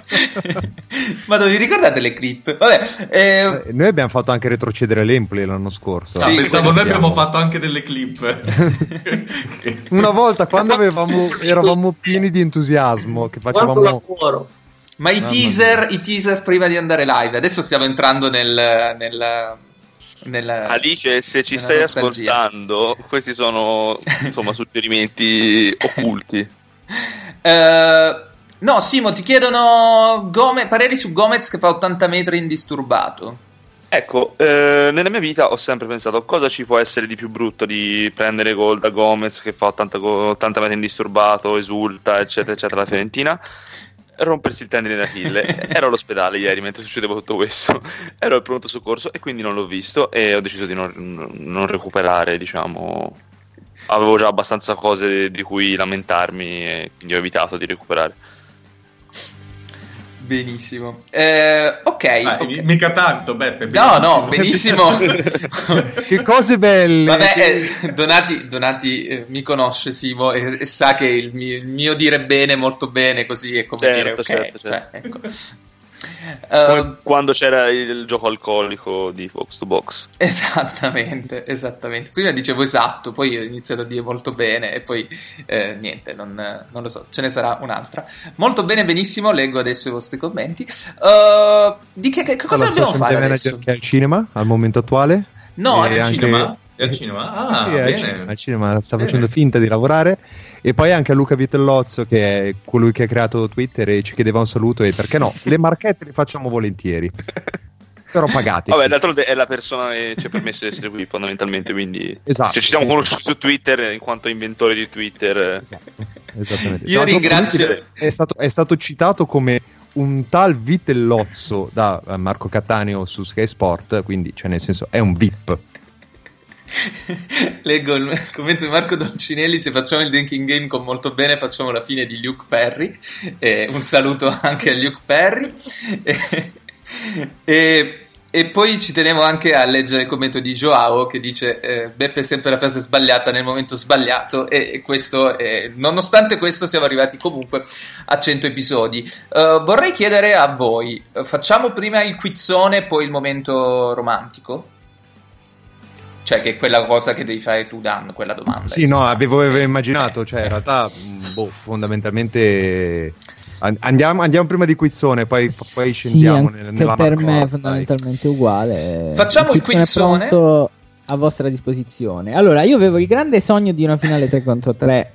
Anche se poi pensavo eh, il 3 contro 3 in radio con voi tutti e tre, ciascuno per squadra, in tre stanze diverse, non è detto funzioni. Potreste accavallarvi, potrebbero nascere eh, diciamo contese, ma è proprio per questo che siamo qui, secondo me. Quindi io mh, varerei questa proposta. Ehm, come avevo pensato di arrivare al 3 contro 3 e ne avevo parlato con Beppe velocemente, eh, due brevi quarti di finale, ho fatto un sorteggino nel frattempo, mh, un nome secco sparato, ehm, dopodiché due semifinali, 2 contro 2 e dopodiché la finale 3 contro 3. Ehm, come arriviamo alle semifinali e mh, gli sconfitti del primo turno di quarti di finale eh, decidono a chi unirsi. Potrebbe essere anche mh, l'uomo, mh, che han- cioè l'avversario che li ha appena sconfitti, potrebbe essere uno di quelli che li aspetta in semifinale. Lo sconfitto decide a chi unirsi e così via via arriviamo alla finale. Ce lo rispieghi poi nel mentre. Sì, no, no, no, ma infatti vi, vi assicuro, vi assicuro che c'è un, un ragionamento dietro, però è molto, è molto difficile da capire quando uno messo lo spiega. uno contro uno. Il coso normale, figurati. Di Vabbè, solito a voi questo punto diteci si quando dice dobbiamo rispondere e noi lo facciamo. E chi "Eh, ma cominciamo a giocare che poi è facile. Esatto. Assolutamente. E cominciamo anche da una parte fondamentale, prima ancora di tornare a spiegare le regole che ormai tutti conoscete benissimo, eh, è ringraziare gli autori della settimana. Ho scelto eh, 13 eh, giocatori pescando a piene mani eh, da- dagli indizi degli autori. Mi sono rovinato. A questo punto eh, veramente ho fatto un all-in pericolosissimo. Però ne è uscito fuori questo bel torneo medievale che insomma dovrebbe intrattenerci. Allora, parto ringraziando Gabriele Anello, Gianmaria Cartapati, Ale B due volte, Francesco, Marco Bonezzi due volte, Ben, Fulvio Santucci due volte, Riccardo Buson due volte, Gabri Kebab, adoratissimo. Ehm, E, quindi partiamo. Io C'è, c'è un partecipante di questo podcast che chiede in chat Telegram. Qualcuno mi spiega il regolamento. Questo ci ten- No, No, esatto, io- io ho appena googlato spiegando il regolamento. che comunque va fatto anche per i nuovi ascoltatori. Ovvero, eh, Quiz to Go è il gioco a premi di Vox to Box. Che senza è- premi, tra l'altro. senza premi, ovviamente. Felicitazione fondamentale che vi chiede di indovinare un calciatore misterioso. Come arrivate a indovinare il calciatore misterioso? Eh, ci sono tre categorie di indizi che potete chiedermi. eh, nel mentre immagino uno dei miei eh, colleghi della redazione stia aprendo il file che io ho tuttora difficoltà ad aprire, nonostante ce, l'ho, ce l'ho qua, ce l'ho qua. Dato indicazioni su come aprirlo, molto bene, però non, non ho ancora messo in atto. Ehm, diciamo, mi dovete eh, insomma, chiamando gli indizi che sono la partita, una partita in cui il giocatore ha giocato, famosa o per una cosa che ha fatto o perché è famosa in assoluto, eh, una parola, una parola che Google associa o che magari i tifosi associano nella loro memoria. eh, e eh, i compagni, cioè una coppia di giocatori che dovrebbe guidarvi verso una squadra o almeno verso un periodo, ecco, non sempre sono associati. Ehm, i- questi indizi vanno a decurtare il punteggio di 100 punti iniziale partendo da una coordinata, un continente e un decennio e si arriva a un punteggio che poi il nostro algoritmo è capacissimo di calcolare in tempo reale. Eh, io ho sorteggiato e eh, il primo turno mi veniva fuori eh, Simone contro Beppe. Dopodiché nel tabellone ehm, i due sfidanti avrebbero trovato Francesco Mariani, con squadre tutte da formare nel frattempo. Dall'altra parte Giulio e Daniele si sfidano ai quarti e vanno a trovare Marco Maioli. In cui tutto chiaro. Va bene, io gioco contro Vai. Simo. Esattamente. Ok, vado di sottofondo milionario intanto, ok? E quindi partiamo col mio giocatore. Col, col mio, non è mio in realtà, non mi ricordo chi l'abbia scritto. eh, Europa anni 0. Simo, il primo giocatore che ti viene in mente è 5 secondi. Pam. Simone ha il microfono muto, eh. Ah, Simone sei vivo? Simone? Ma forse non Presidente? Dovrebbe essersi assentato in questo Presidente? Presidente? Presidente? Sono, sono, sto cercando di attivare il microfono. è Suspense.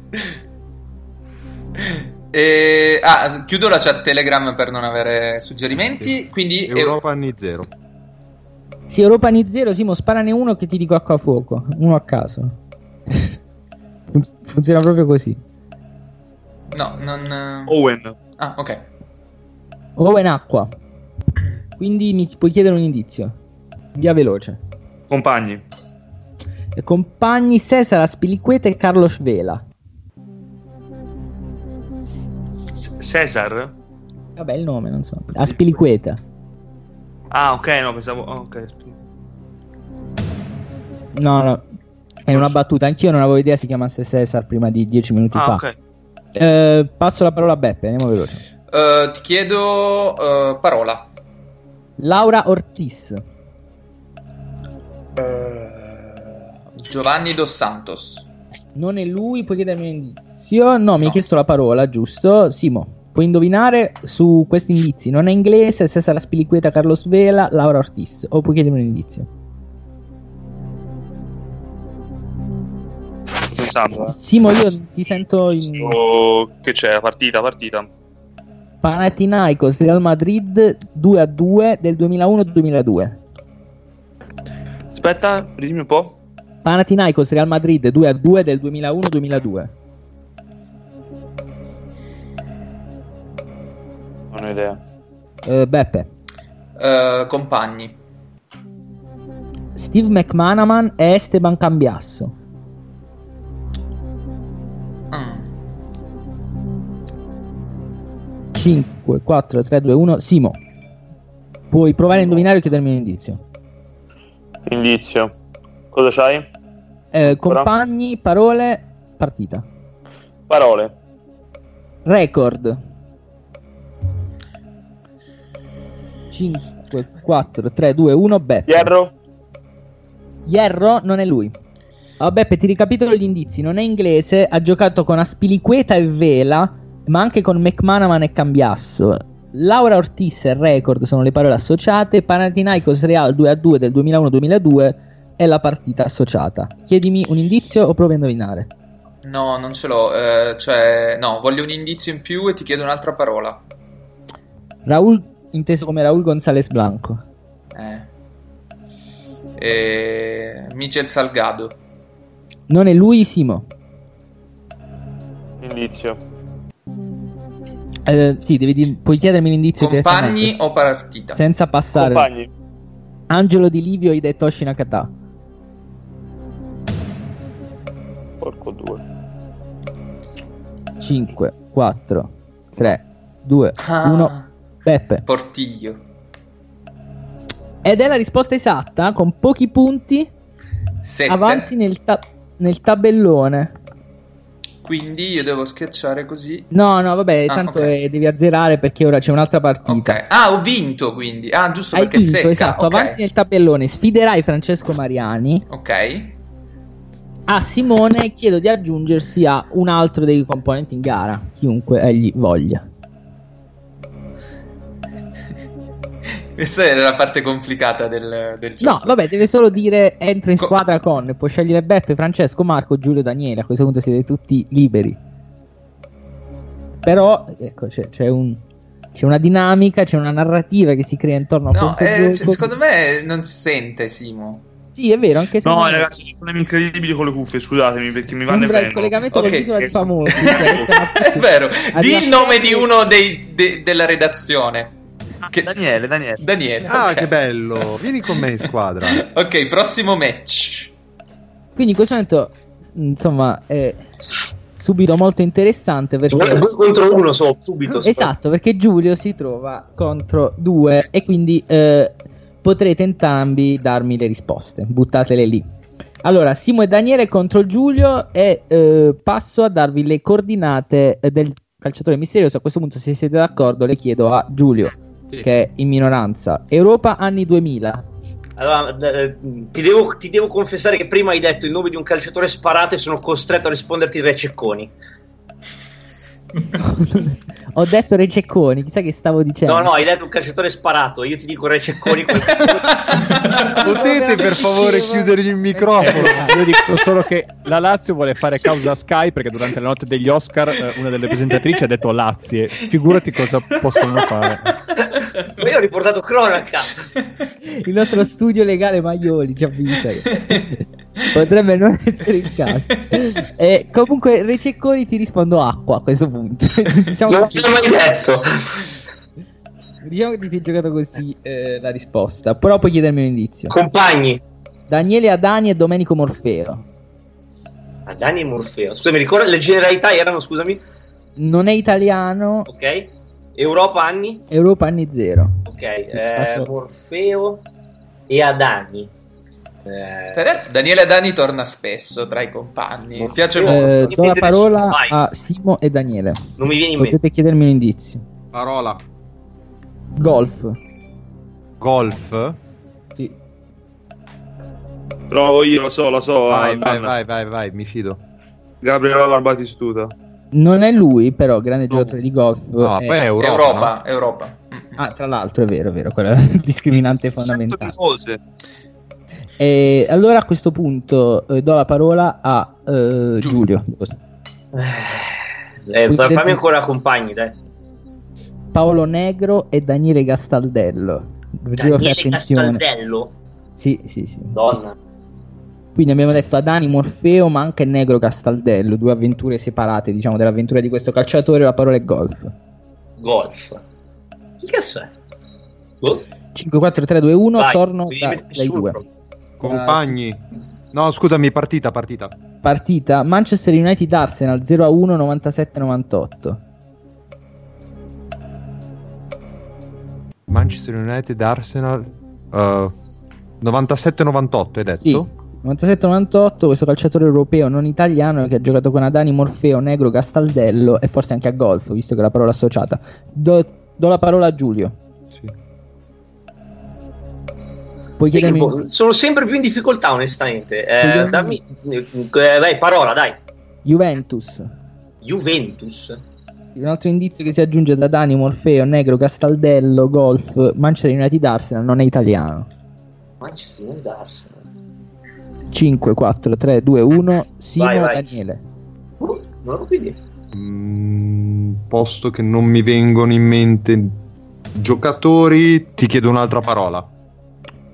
Portiere. È Google. Van der Sar? Non è lui. Eh, do la parola a Giulio. Portiere Eh, golf Ju- Juventus. cazzo. Manchester United Arsenal 0-1 97-98. 97-98. Mica, eh, questa è, è complicata veramente. eh. Che indizio ho ancora? E puoi chiedermi Compagni e compagni e una partita. Compagni, compagni. Vincenzo Iaquinta e Paolo De Ceglie. E la Madonna. Qui? Sai che veramente branco nel buio. È pazzesca sta cosa. Do la parola a Simone e Daniele. Beh, uh, direi ultimo, ultimo aiuto lì, quello che manca. Partita. Inter Siena 2-2 del 2007-2008. Manninger? E lui, e lui sul gruppo l'avevano ampiamente indovinato, ovviamente. E a- si chiedevano anche sul gruppo che c'entra col golf ed è un eh, appassionato giocatore di golf. Ha detto anche che eh, non ha più toccato un pallone da calcio il ritiro, piuttosto gioca a golf. Faccio di tutto tranne giocare a, ga- a calcio e lo confermo, non mi manca. eh, perché è un uomo stressato, ecco, dipingendo l'immagine di un uomo stressato, ha giocato nella Juventus, ovviamente notti magiche contro il Real Madrid, aveva giocato nell'Arsenal s- al suo esordio, aveva anche sconfitto il Manchester United con un clean sheet, aveva giocato nel Siena con Negro Castaldello contro l'Inter in quella partita e nella Fiorentina con Adani e Morfeo. Andiamo avanti se siete d'accordo. Ehm, a sì. questo punto eh, Giulio eh, è stato sconfitto, quindi può unirsi a qualunque squadra tranne quella composta da Simone e Daniele. E- Chi è che gioca? Ricordami il tabellone?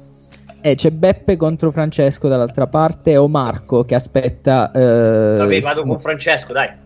Simo e Daniele. Grazie Perfetto. Giulio. Allora avremo Giulio e Francesco contro Beppe. Sì, io dico Francesco perché ho davanti il tabellone disegnato. Ehm, su tre indizi stavolta. No, no, fai con... Ah, cioè tre indizi o tre giocatori? No, beh, certo, su tre giocatori. Tre, sì, certo, ovviamente. Ovviamente non Ok, mo- mo- molto lunga, va bene. M- Molto lunga, assolutamente. In, pro- proviamo ad andare veloce, provo a farvi correre. se Ok. Allora, Europa anni zero sono le coordinate. Inizio da Beppe che da solo. Vai. Van Nistelrooy. Acqua, ti chiedo un indizio. Ti chiedo la partita. Fiorentina Brescia 3-0, Serie A 2004-2005, ultima giornata. eh, sì, niente, ultima giornata. Partita un poco venduta, aggiungo io, tra di noi. Fiorentina, scusa, contro? Brescia 3-0 2004-2005, do la parola agli sfidanti. Ah, grazie. Va bene. Eh, ci provo con eh, Jorgensen. Non è lui, puoi chiedermi un indizio. Con, mm, per parola. Simeone Simeone. 5, 4, 3, 2, 1. Beh, Eh, Maresca. non è lui, non è lui. Eh, io provo Pizarro. No, Europa, vabbè, di- ti dico, ti chiedo i compagni. Mi chiedi compagni, eh, ti dico Marco Storari e Damiano Tommasi. Eh, 5, 4, 3, 2, 1. eh, No, Fra e Giulio. Ehm, non lo so. eh, ha un'altra parola. Extra large. Extra large. 5, 4, 3, 2, 1. Piccoli. Non è lui, Beppe. eh, mi ricordi gli indizi? Extra large, l'altra parola era?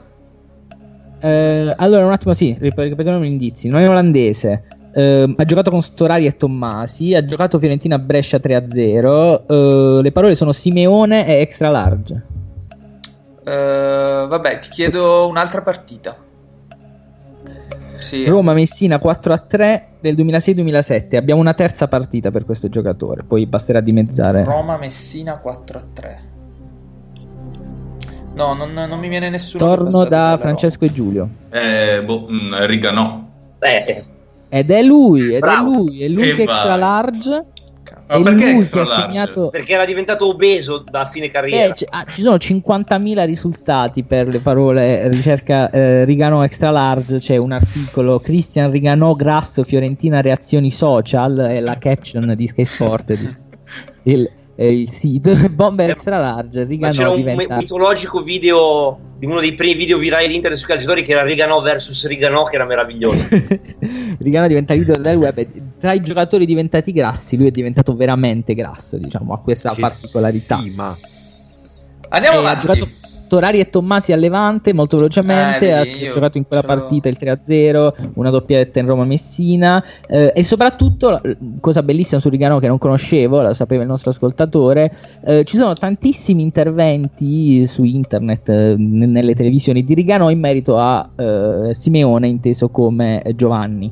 Ehm, ogni settimana praticamente qualcuno va da Rigano e gli chiede ma che ne pensi di Simeone? E lui ha l'accortezza di eh, trovare un'espressione diversa, tipo c'è l'articolo in cui Rigano se la prende con Simeone e questo lo faceva anche un bimbo in cui eh, Rigano eh, se la prende con Simeone c'è un equivoco tattico, deve muoversi da centravanti e poi c'è l'articolo un po' più diciamo sconfortato in cui fa Simeone Firenze speciale, perdona tutto.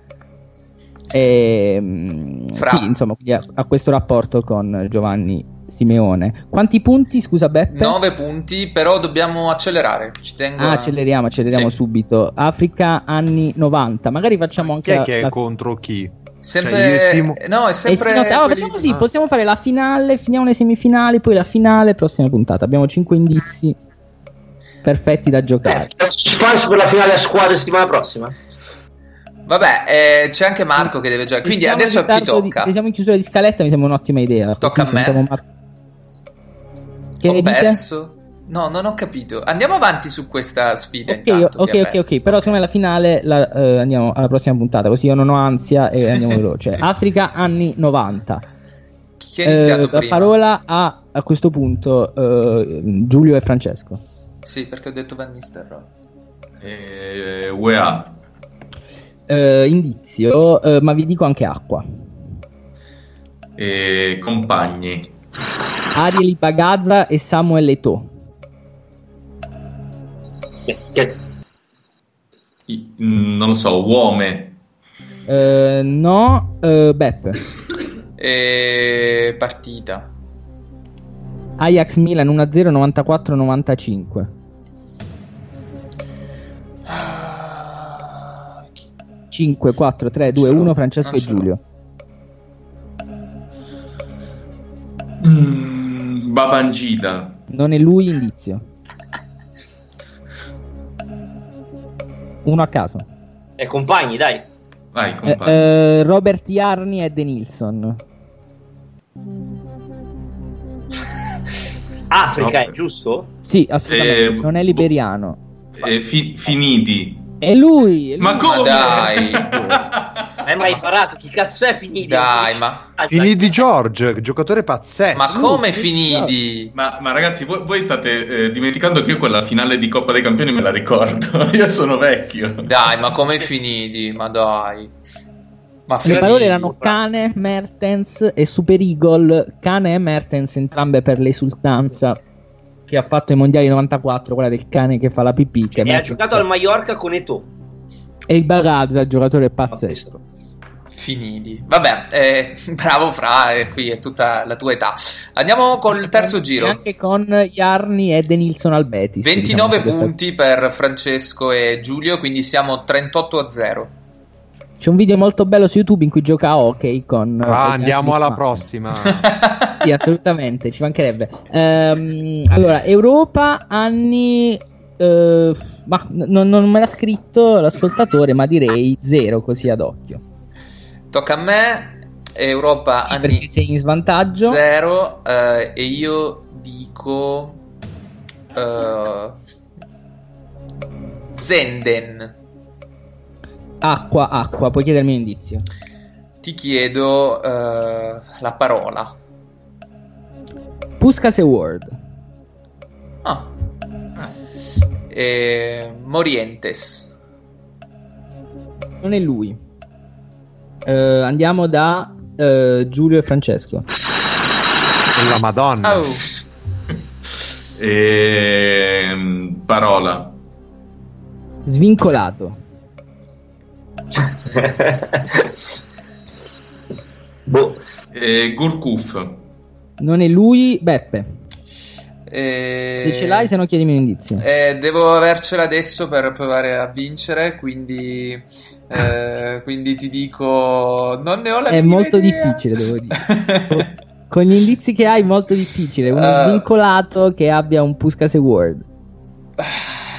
Ok, sì, Ma- a Candina, non so, è associato al termine Puskas e Word. Eh, non, non lo so, eh, Rooney. Non lo so. Non è lui, Beppe, mi dispiace. Eh, ma ti sei in chiedo finale, sei in finale così come tutti. Compagni. Questa è la bella notizia. Compagni Van Bommel e Van Boyten. Cazzo, però non era olandese. E... Un nero olandese ha giocato con Van Bommel e Van Oli- Boyten. O- Olic. Non è lui, non è lui, eh, ci arriviamo. C'è anche una terza partita. Ora dico a. Ma a neanche Giulio una che abbiamo detto. Fra, tra prima di- degli ultimi compagni te l'avevo detto Vice, che è sbagliato adesso, però te lo vai pure avanti. Eh, partita. Turchia, Kazakistan 2-0. Credo la dico una cazzata. Eh, ma... Nel 2012. Turchia, Turchia, Kazakistan. Kazakistan. Sì, sapete che la terza partita può essere. Eh, boh, eh, eh, non, non lo so. Eh, non, non mi viene in mente nessun Enrico, turco. Per quanto 2012 ha giocato con Bommel e Sosa, Beppe. Con Bommel e Van Boyten. pardon. Eh, Abbiamo ancora un No, parola ma mi sa che ce l'ho, ma non mi ricordo come si chiama, cazzo. Eh, parola, parola, dai, mi viene. Euro 2024. Mm, Ma come 2024? Posso, posso indovinarlo? Posso indovinarlo io? Ma sì, tanto la, la semifinale è decisa. No, ma io ce l'ho, non mi ricordo come si chiama. È quel turco centrocampista un po' No, esterno. secondo me no. No?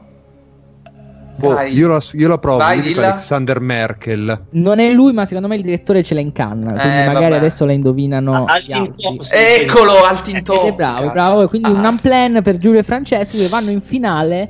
mentre Grazie, Giulio. il Prego. direttore vola a giocarsi No. la semifinale. Vedete che bello il mondo. eh, assieme a Marco Maiori contro. ehm, Eh, non possiamo Dai. fare la semifinale secca? Cioè, un giocatore? Contro Simone e Daniele. Ehm, beh, come volete, per me piaceva questa cosa delle squadre che andavano formandosi. Eh, sì, se sì, volete sì, no, no, scegliete- intendo su un giocatore. Cioè, Ah, semifinale su un giocatore. No, ma io farei la finale piuttosto nella prossima puntata. Ma Come- secondo me ha poco senso farlo nella prossima puntata. Fra. Ma sì, ma Allora, ta- facciamo semifinale Anche secondo gioca- me. Però sono un po' squilibrate le. Sì, anche secondo me a questo punto. Dai, fa- facciamolo tutto one shot, one kill. Tutto su un giocatore, dai. Va benissimo, andiamo veloci. Allora, one shot, one kill. Vi dico, vi dico. ma com'è, com'è quindi la, la sfida? Cioè, Marco con chi gioca? Con te.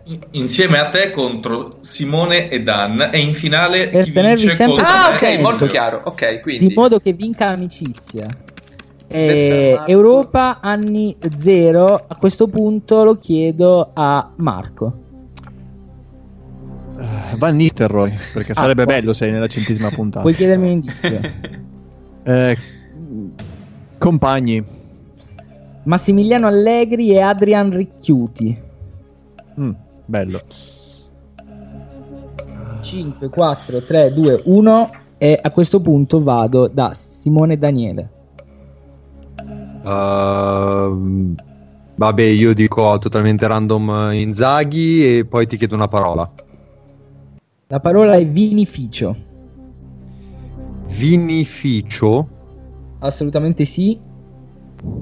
Mm, Simo non batte colpi, allora boh, 5, Pirlo. 4, 3. Non è Pirlo, eh, vado No, non da ho idea. Marco. Marco e Beppe, ovviamente. Un indizio. Eh, Beppe, se vuoi dire qualcosa, dillo. Va, proviamo con un'altra coppia di compagni. Simone Pepe e Fabio Grosso.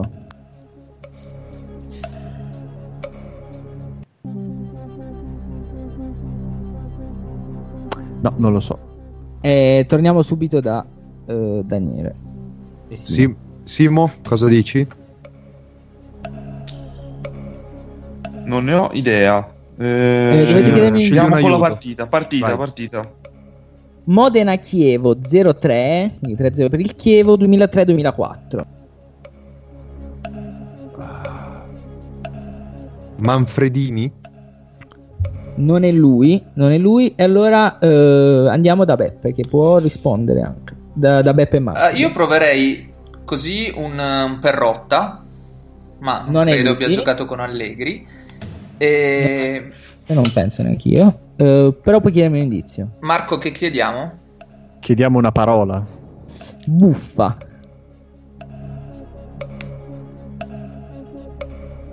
Buffa. Sento silenzio, la parola è buffa, insieme a Vinificio, insieme ad Allegri, Ricchiuti, Pepe, Grosso, non Olanda, ma anche Modena, Chievo 2003-2004, 0-3 per il Chievo.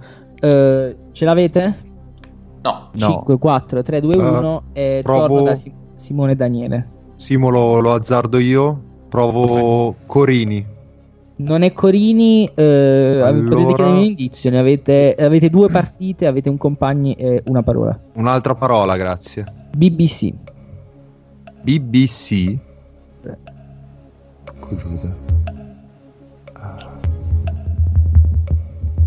Eh, ragazzi, BBC su tre giocatori: 1, 2 e 3.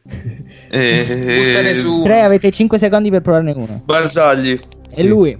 Siete in finale, come anche i vostri avversari. Ma- Ehm, ma Barzagli-. Ha giocato con Allegri. Nella Pistoiese, ma anche con Pepe e con Grosso al Palermo. Eh sì, io sono buttato il Pepe Grosso, ma comunque e a Samoa alla Juventus. eh. Non so chi sto coprendo, penso Barzagli e Allegri insieme non gli avrei mai detto, davvero. Pazzesco. Quindi, Anche io eh, fido ciecamente di quanto mi scrive. ragazzi, ma torno subito. Ok, allora vabbè, io visto che perdo il mio compagno, mi scelgo. No, ma non perdi niente, siete in finale No, insieme. No, mi perdo Simo che adesso non c'è, quindi adesso mi ah, lo prendo. perdi, certo, fisicamente, no, certo. Mi perdo, mi Ma prendo Marco Maioli. tre giocatori o ancora one shot? One shot, one shot, one shot. Dai, Ah, tutto, tutto one shot, tutto secco. Allora, Beppe, vabbè, ho ringraziato Giulio- molte più persone di quanto avrei dovuto, però va bene, sentitevi. Tanto serviranno sempre. Sono Esatto. comunque Eh, grato, bravo. esatto, a tutti voi, però non so chi esattamente. Andiamo Ehm, con la finale secchissima proprio così. Vai. Facciamo che le partite si chiedono solo alla fine, però. Cosa Se lì? c'è più le partite. Beh, guarda che non è venuta una partita intellegibile finora. Sì, eh. però dai, che la partita comunque stringe molto il campo.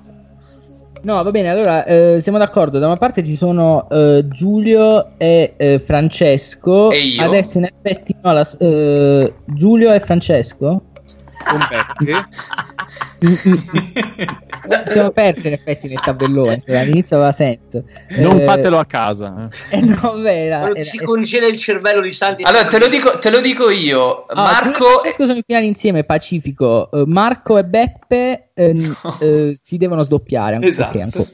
Perfetto. Quindi uno con Giulio e Francesco, l'altro con Simone e Daniele. Esatto, e avevamo già fatto, quindi Marco e Daniele sono insieme e io sono con Ah, ok, Giulio ok. Nel Fra- frattempo stavo scegliendo l'indizio dei 5 che avevo scelto da sottoporvi. Eh, va bene, è questo. Alla fine uno vale l'altro. Via. Europa anni zero.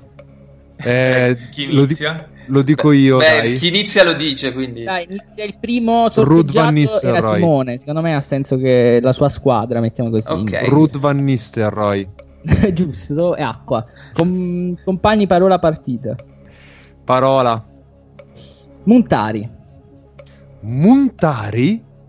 E lui, è lui. Europa anni zero, non olandese. La parola è Montari, via. Vai Marco. La parola è Montari. eh, Diciamo Montolivo. No, ma è anni zero. Aspetta, Montolivo è anni 10. Eh, Emanuelson. Non è Emanuelson. Io mi butto e dico Buffon. Non è Buffon, per Eh, quanto ci effettivamente stava. buttandosi. Ci stava, ci Sì, stava. eh, l'aveva presa, dai. Compagni, compagni. E i compagni sono Jimmy Hasselbaink e Osemari. Oh, minchia. Ose Mari? Mm, Passiamo. ma che lele. Non è lui. Va, ci ho Eh, provato, ragazzi. Eh. non La squadra rossa, a questo punto vado per colori così a caso, anche se non ce l'avevo. Però se no è troppo complicato. Squadra Marco. rossa, che a questo punto diventa l'altra squadra, può dirmi eh, se hanno la risposta o chiedermi un indizio. Ehm, no, chiedo un indizio perché. non- Quale? Una dai, parola, ecco. parola, parola, Bene, dai. bene. Canarie. Canarie. Valeron. E grazie a Marco Maiori la squadra rossa No, si no. laurea campione del torneo Marco, delle sei 100 fortissimo. puntate. vabbè, no, vabbè, era Grande giusto così. Giu- giusto, giusto abbiamo Eh. detto Maiori. Poi, ma, ma Valeron cosa c'entra con Montari? Ha rubato la macchina, cosa fa? Cosa Questa cosa fa molto ridere, qualche non la sapevo, l'ho scoperta grazie a un mio ascoltatore, ehm, grazie all'ascoltatore che ha scritto questo indizio, qualche anno fa Vale- Montari viene assunto, perché Montari a a un certo punto ha iniziato a essere assunto proprio così, su chiamata, eh, dal Deportivo La Coruña e si presenta in conferenza stampa dicendo ah non conosco Valeron, era un buon giocatore, chiede di risposta al, al pubblico di giornalisti e non ha visto poi troppo il campo, però ecco, ha lasciato una grande... Credo grande sia un po' come andare in Giamaica e dire ma chi è sto stronzo di Bob Marley più o meno. Esatto. Come approccio, ecco, insomma. Eh, Tra l'altro, eh, Io metto adesso- dei grossi applausi della Credo curva per Marco Maiori. un, eh, un acquisto di Sedorf proprio, eh, proprio recentissimo, quando Sedorf provò a salvare il Depor e poi finì male. Eh, un sacco di punti per Maioli. Eh, gli altri compagni erano Lemos e Colossini in un'associazione di difensori con molti capelli, Pagliani e Tristan, ovviamente. Tra l'altro io, cioè, vincere, vincere con uno del Super Epo veramente mi fa male. Cioè, mi, Sì, mi sento, non è stato un gesto gentile. mi sento un po' come il meme di, di Wario che dice sì ho vinto ma a che costo. Niente, vabbè, qua è Marco Maioli che, cioè, che, che la chiude da tre al... Eh, Ma, ma ricordiamo che hanno vinto anche Simone Donati da Ci aveva pensato solo Maioli o qualcuno anche dell'altra squadra? Ma va, Ma va, va, va, va, va, va, va, figurati. Ma cioè, io no- no- non io penso stavo a Valeron dal 2004, quindi... Io stavo pensando a qualcuno di strano, ma figurati se pensavo a Valerò. Eh, le Canarie eh, sono Valeron, cioè non è che Sì, sì, esatto. scappa. Infatti avevo aggiunto io. eh. No, infatti stavo andando da quelle parti lì, ma non, non arrivava Valerò. E va bene, giusto così, giusto così, che dovesse vincere la squadra di Marco, Marco Maioli. A questo punto io farei proprio, siamo in chiusura, un'ora e cinquanta sfiorata, eh, farei un momento nostalgia, perché comunque siamo sempre stati un podcast un po' autoreferenziale e, e ci piace chiudere anche l'episodio 100 in questo modo, vero Dan? Abbastanza, sì. Io eh, oggi ehm, ho chiesto ai miei, ai miei compagni di fare i compiti a casa perché eh, 100 episodi sono, sono effettivamente un bel numero. Noi non, eh, non- non sapevamo assolutamente eh, di arrivare, non potevamo neanche immaginare di arrivare a questa, a questa cifra. E abbiamo vissuto dei, dei momenti molto molto belli. Eh, io ho chiesto a loro quali fossero, e glielo e rinnovo la domanda adesso, eh, quale fosse, quale sia stato il, il momento più bello, più divertente, più significativo, più insomma il loro momento di Vox to Box, di, questi 100 episodi di Vox to Box. Ed è una domanda che faccio ovviamente anche a chi ci sta ascoltando in, eh, in questo momento, se vuole, se vuole scrivere eccetera e anche spiegare il, il perché è il momento, è il momento preferito. Quindi io partirei con voi chiedendovi, chiedendovi vari momenti. Non faccio a interrogatorio, ma chiunque, chiunque voglia. Posso? Prego, prego, prego. Secondo me è il momento del live post Italia-Svezia. Eh, ah, perché è stato un po' anche l'apice di ascolti che abbiamo avuto, perché siamo partiti come grande invettiva contro l'Italia, contro il fatto che non giocassimo i mondiali, c'erano tutti gli ascoltatori arrabbiati come noi, no? Quindi eravamo comunque in un momento in cui eravamo un sacco di persone online contemporaneamente e dopo un'ora il tutto si è trasformato in una, in la cosa più bella che io ricordi fatta, fatta in un podcast, cioè Li Santi totalmente andato che ci racconta delle cose sue private, ehm, la lattina di coca. La lattina di eh, Coca-Cola. Sì, esatto.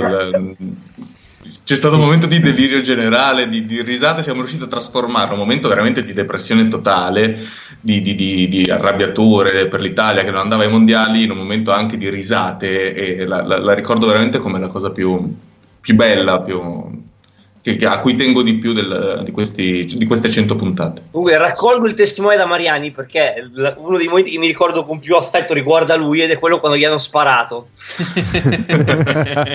Madonna santa, che momento.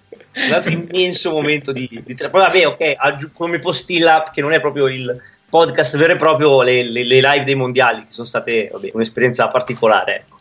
Io, io devo dire, Esatto, collegandomi... Io, io qui mi attacco qua Vai. ehm, per dire che la live dei mondiali sarà che ho veramente dato tutto in quelle live e ho penso di aver presenziato a quasi tutte. E, mh, è stato bellissimo fare questa cosa.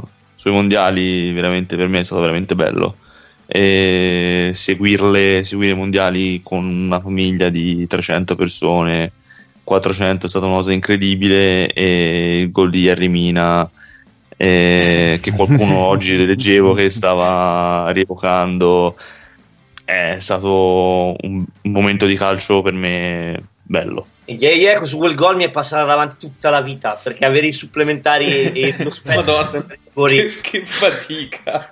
No, io, devo, io devo dire, devo dire, eh, parlando delle, delle live mondiali, come ha detto giustamente Nicolò su, su Telegramma, il momento della rimessa laterale dell'Iran è stato qualcosa di incredibile, ma perché poi era tutta una partita che era incredibile, perché poi c'era il, come si dice, quel centrocampista pazzesco, del, il Sergei Milinkovic Savic delle sabbie praticamente, quello fortissimo lì, era tutto un casino meraviglioso, è stato, quello è stato molto bello. Tornando al discorso di, del post live, eh, io eh, sono estremamente d'accordo con Fra perché io realmente, cioè poi ci ridiamo, scherziamo, eccetera così, ma io ero realmente eh, trasfigurato dall'odio in quel momento. Cioè io mi, mi ricordo esattamente che sono rientrato in casa dopo essere tornato da San Siro e avevo- ero proprio imbronciato, ero, ero- cioè, avessi avuto qualcosa da spaccare l'avrei spaccato, poi era, ero a casa mia quindi non sarebbe stata una cosa molto carina, ma nel momento in cui Marco ha iniziato a parlare delle riforme con eh, il campionato a 48 squadre, i troppi pochi stranieri. Io, io giuro che ero lì, che l'ho fatta da telefono, quello non l'ho fatta da computer, no? Ero lì che ero tutto teso, incazzato così, mi sono cascate le braccia e ho iniziato a ridere. E io in quel momento lì veramente ho amato Marco perché mi ha veramente alleggerito di un, di un peso che avevo e giustamente parlando anche de- de- della, della- della community, de- che, se- che forse è meglio dire comunità vedendo i personaggi che ci sono dentro, che però che si è, che si è creata, è, è proprio vero, è proprio bello. Cioè, io i live li faccio veramente ultra volentieri per questo motivo, perché eh, siamo in tanti, siamo molti di più di quelli che, che credevamo di essere all'inizio. All'inizio noi pensavamo di fare le- gli episodi da 45 Sì. minuti e di essere ascoltati, se arrivavamo a 100 ascolti era tipo già una figata. E quindi veramente è una cosa, è una famiglia allargata che è- è- mi rende molto fiero di aver fatto questo podcast e, e di, di continuare a farlo perché poi cioè, ricordiamolo che ci sarà anche l'episodio 101 e che ci Esatto. saranno anche delle novità in futuro non è che finisce qua tipo grazie di tutto ciao bello bene Eh, no direi di no Poi approfittiamo anche per salutare Mario Fontanella. Ecco, perché- tra l'altro, io avevo due risposte. Quella serie l'avete già detta tutti praticamente, live dei mondiali e insomma uno dei momenti più alti di questo podcast. La risposta eh, scema era invece che io rido come un cretino quando penso a Lisanti che dice: Ah, Mario Fontanella, io trovo uno scafista che ha avuto una storia con Giulia Roberts. E ogni tanto io penso allo scafista Mario Fontanella che ha avuto una storia con Giulia Roberts e rido da solo. Eh, è, è un momento molto bello proprio così della mia vita. Ecco. E il vero Mario Fontanella che ci fa il video, il video che poi abbiamo mandato come clip. Eh, un saluto da Mario Fontanella, il giocatore non lo scafista, e- che, fa, che fa comunque No, Sì, ma io- poi anche Box due, due box, due cioè, box, anche quello momento è fantastico. Ecco, uno l'ha, l'ho appena detto eh, Nicolò eh, Piazzesi, il leak di Lisanti su, su di me, bipponato come, come insinna. Quello è stato un momento, perché poi nessuno di noi sapeva cosa stava per dire ed è arrivato così a sorpresa Pazzesco. ed è una delle cose veramente per cui voglio più bene a, a Fra in assoluto. E c'è un momento che è un momento. eh, Adesso faccio un po' il romantico, però è, un momento prima di andare live la prima volta, che è una delle volte in cui noi ci siamo sentiti per dire, vabbè, proviamo a parlare così, non ci conoscevamo ancora, quindi proviamo a parlare così.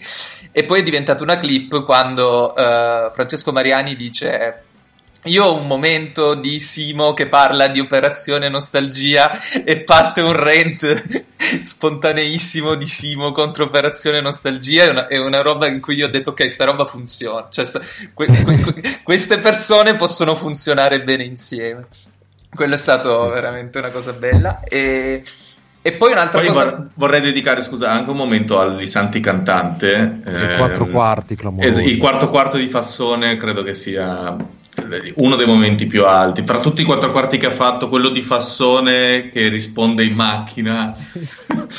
Era... Sì, devo dire, sì. una buona metrica. che cerca, cerca Karzorp nella fontana come se fosse il Karzorp, Pokémon madonna. E poi un altro, Io un altro io mi ricordo momento. Piero ho e Pallotta. ascoltate queste cose.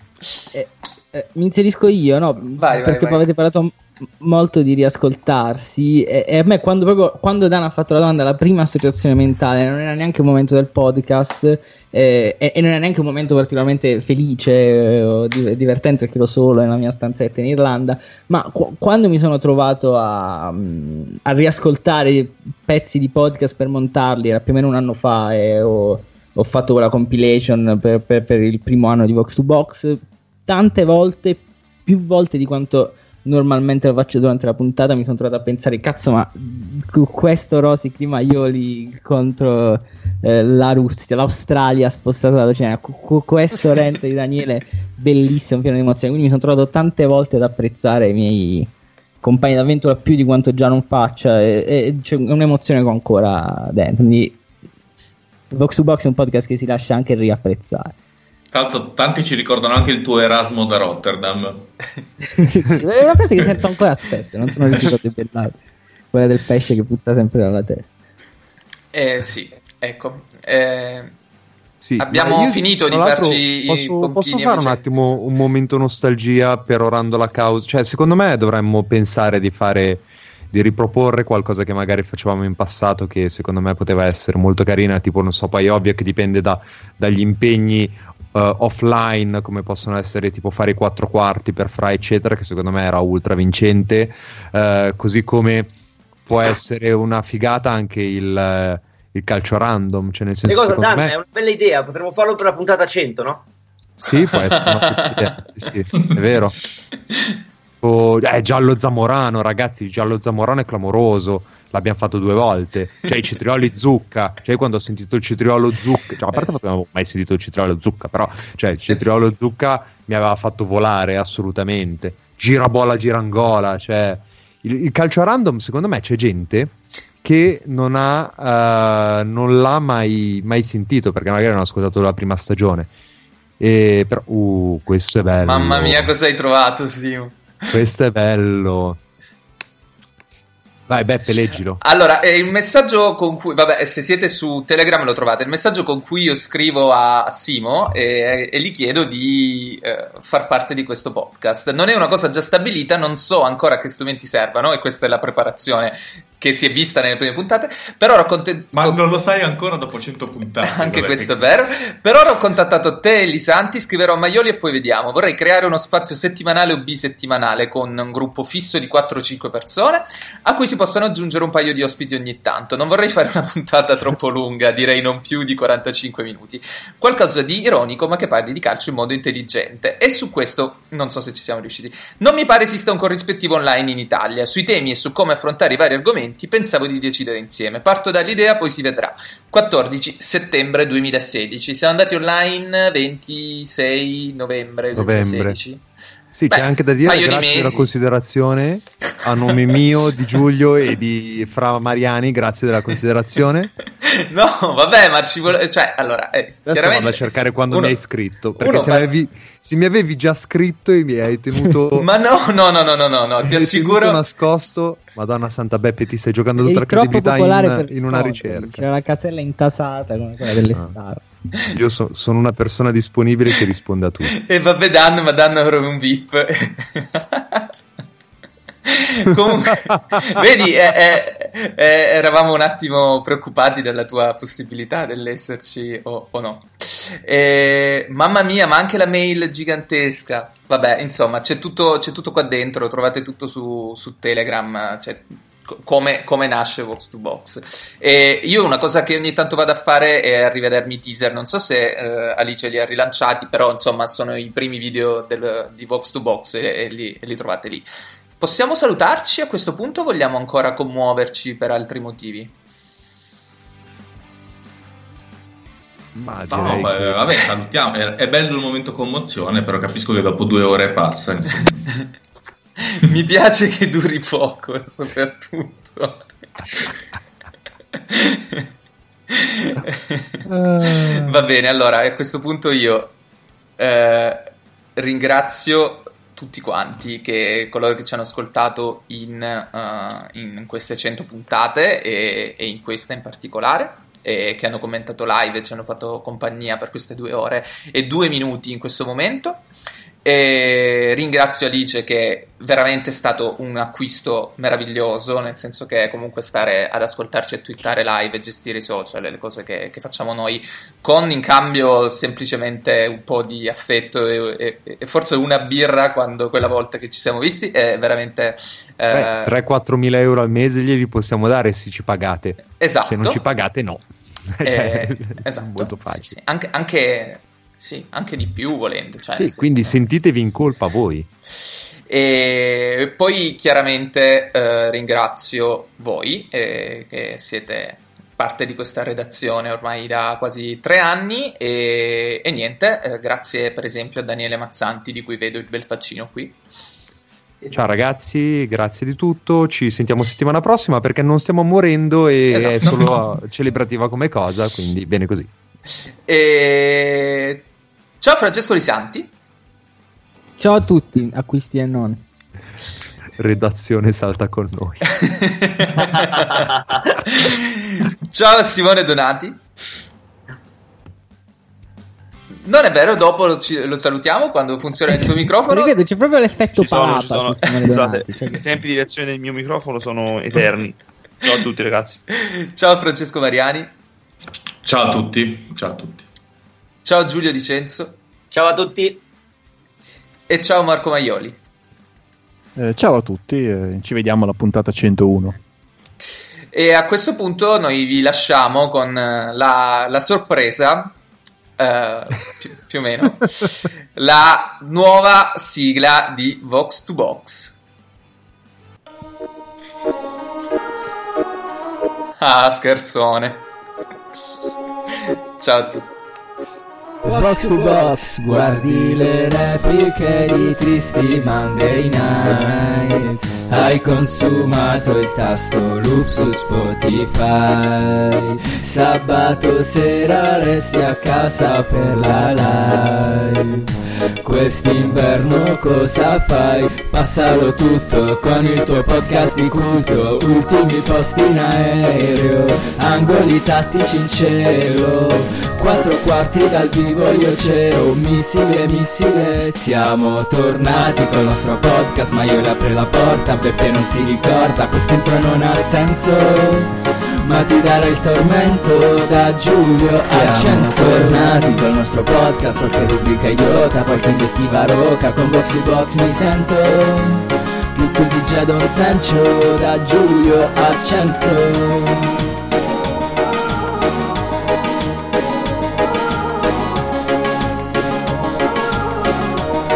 Da Giulio Accenzo With the Lucky Land slots, you can get lucky just about anywhere. This is your captain speaking. Uh, we've got clear runway and the weather's fine, but we're just going to circle up here a while and uh, get lucky. No, no, nothing like that. It's just these cash prizes add up quick. So I suggest you sit back, keep your tray table upright, and start getting lucky. Play for free at LuckyLandSlots.com. Are you feeling lucky? No purchase necessary. Void where prohibited by law. 18 plus terms and conditions apply. See website for details.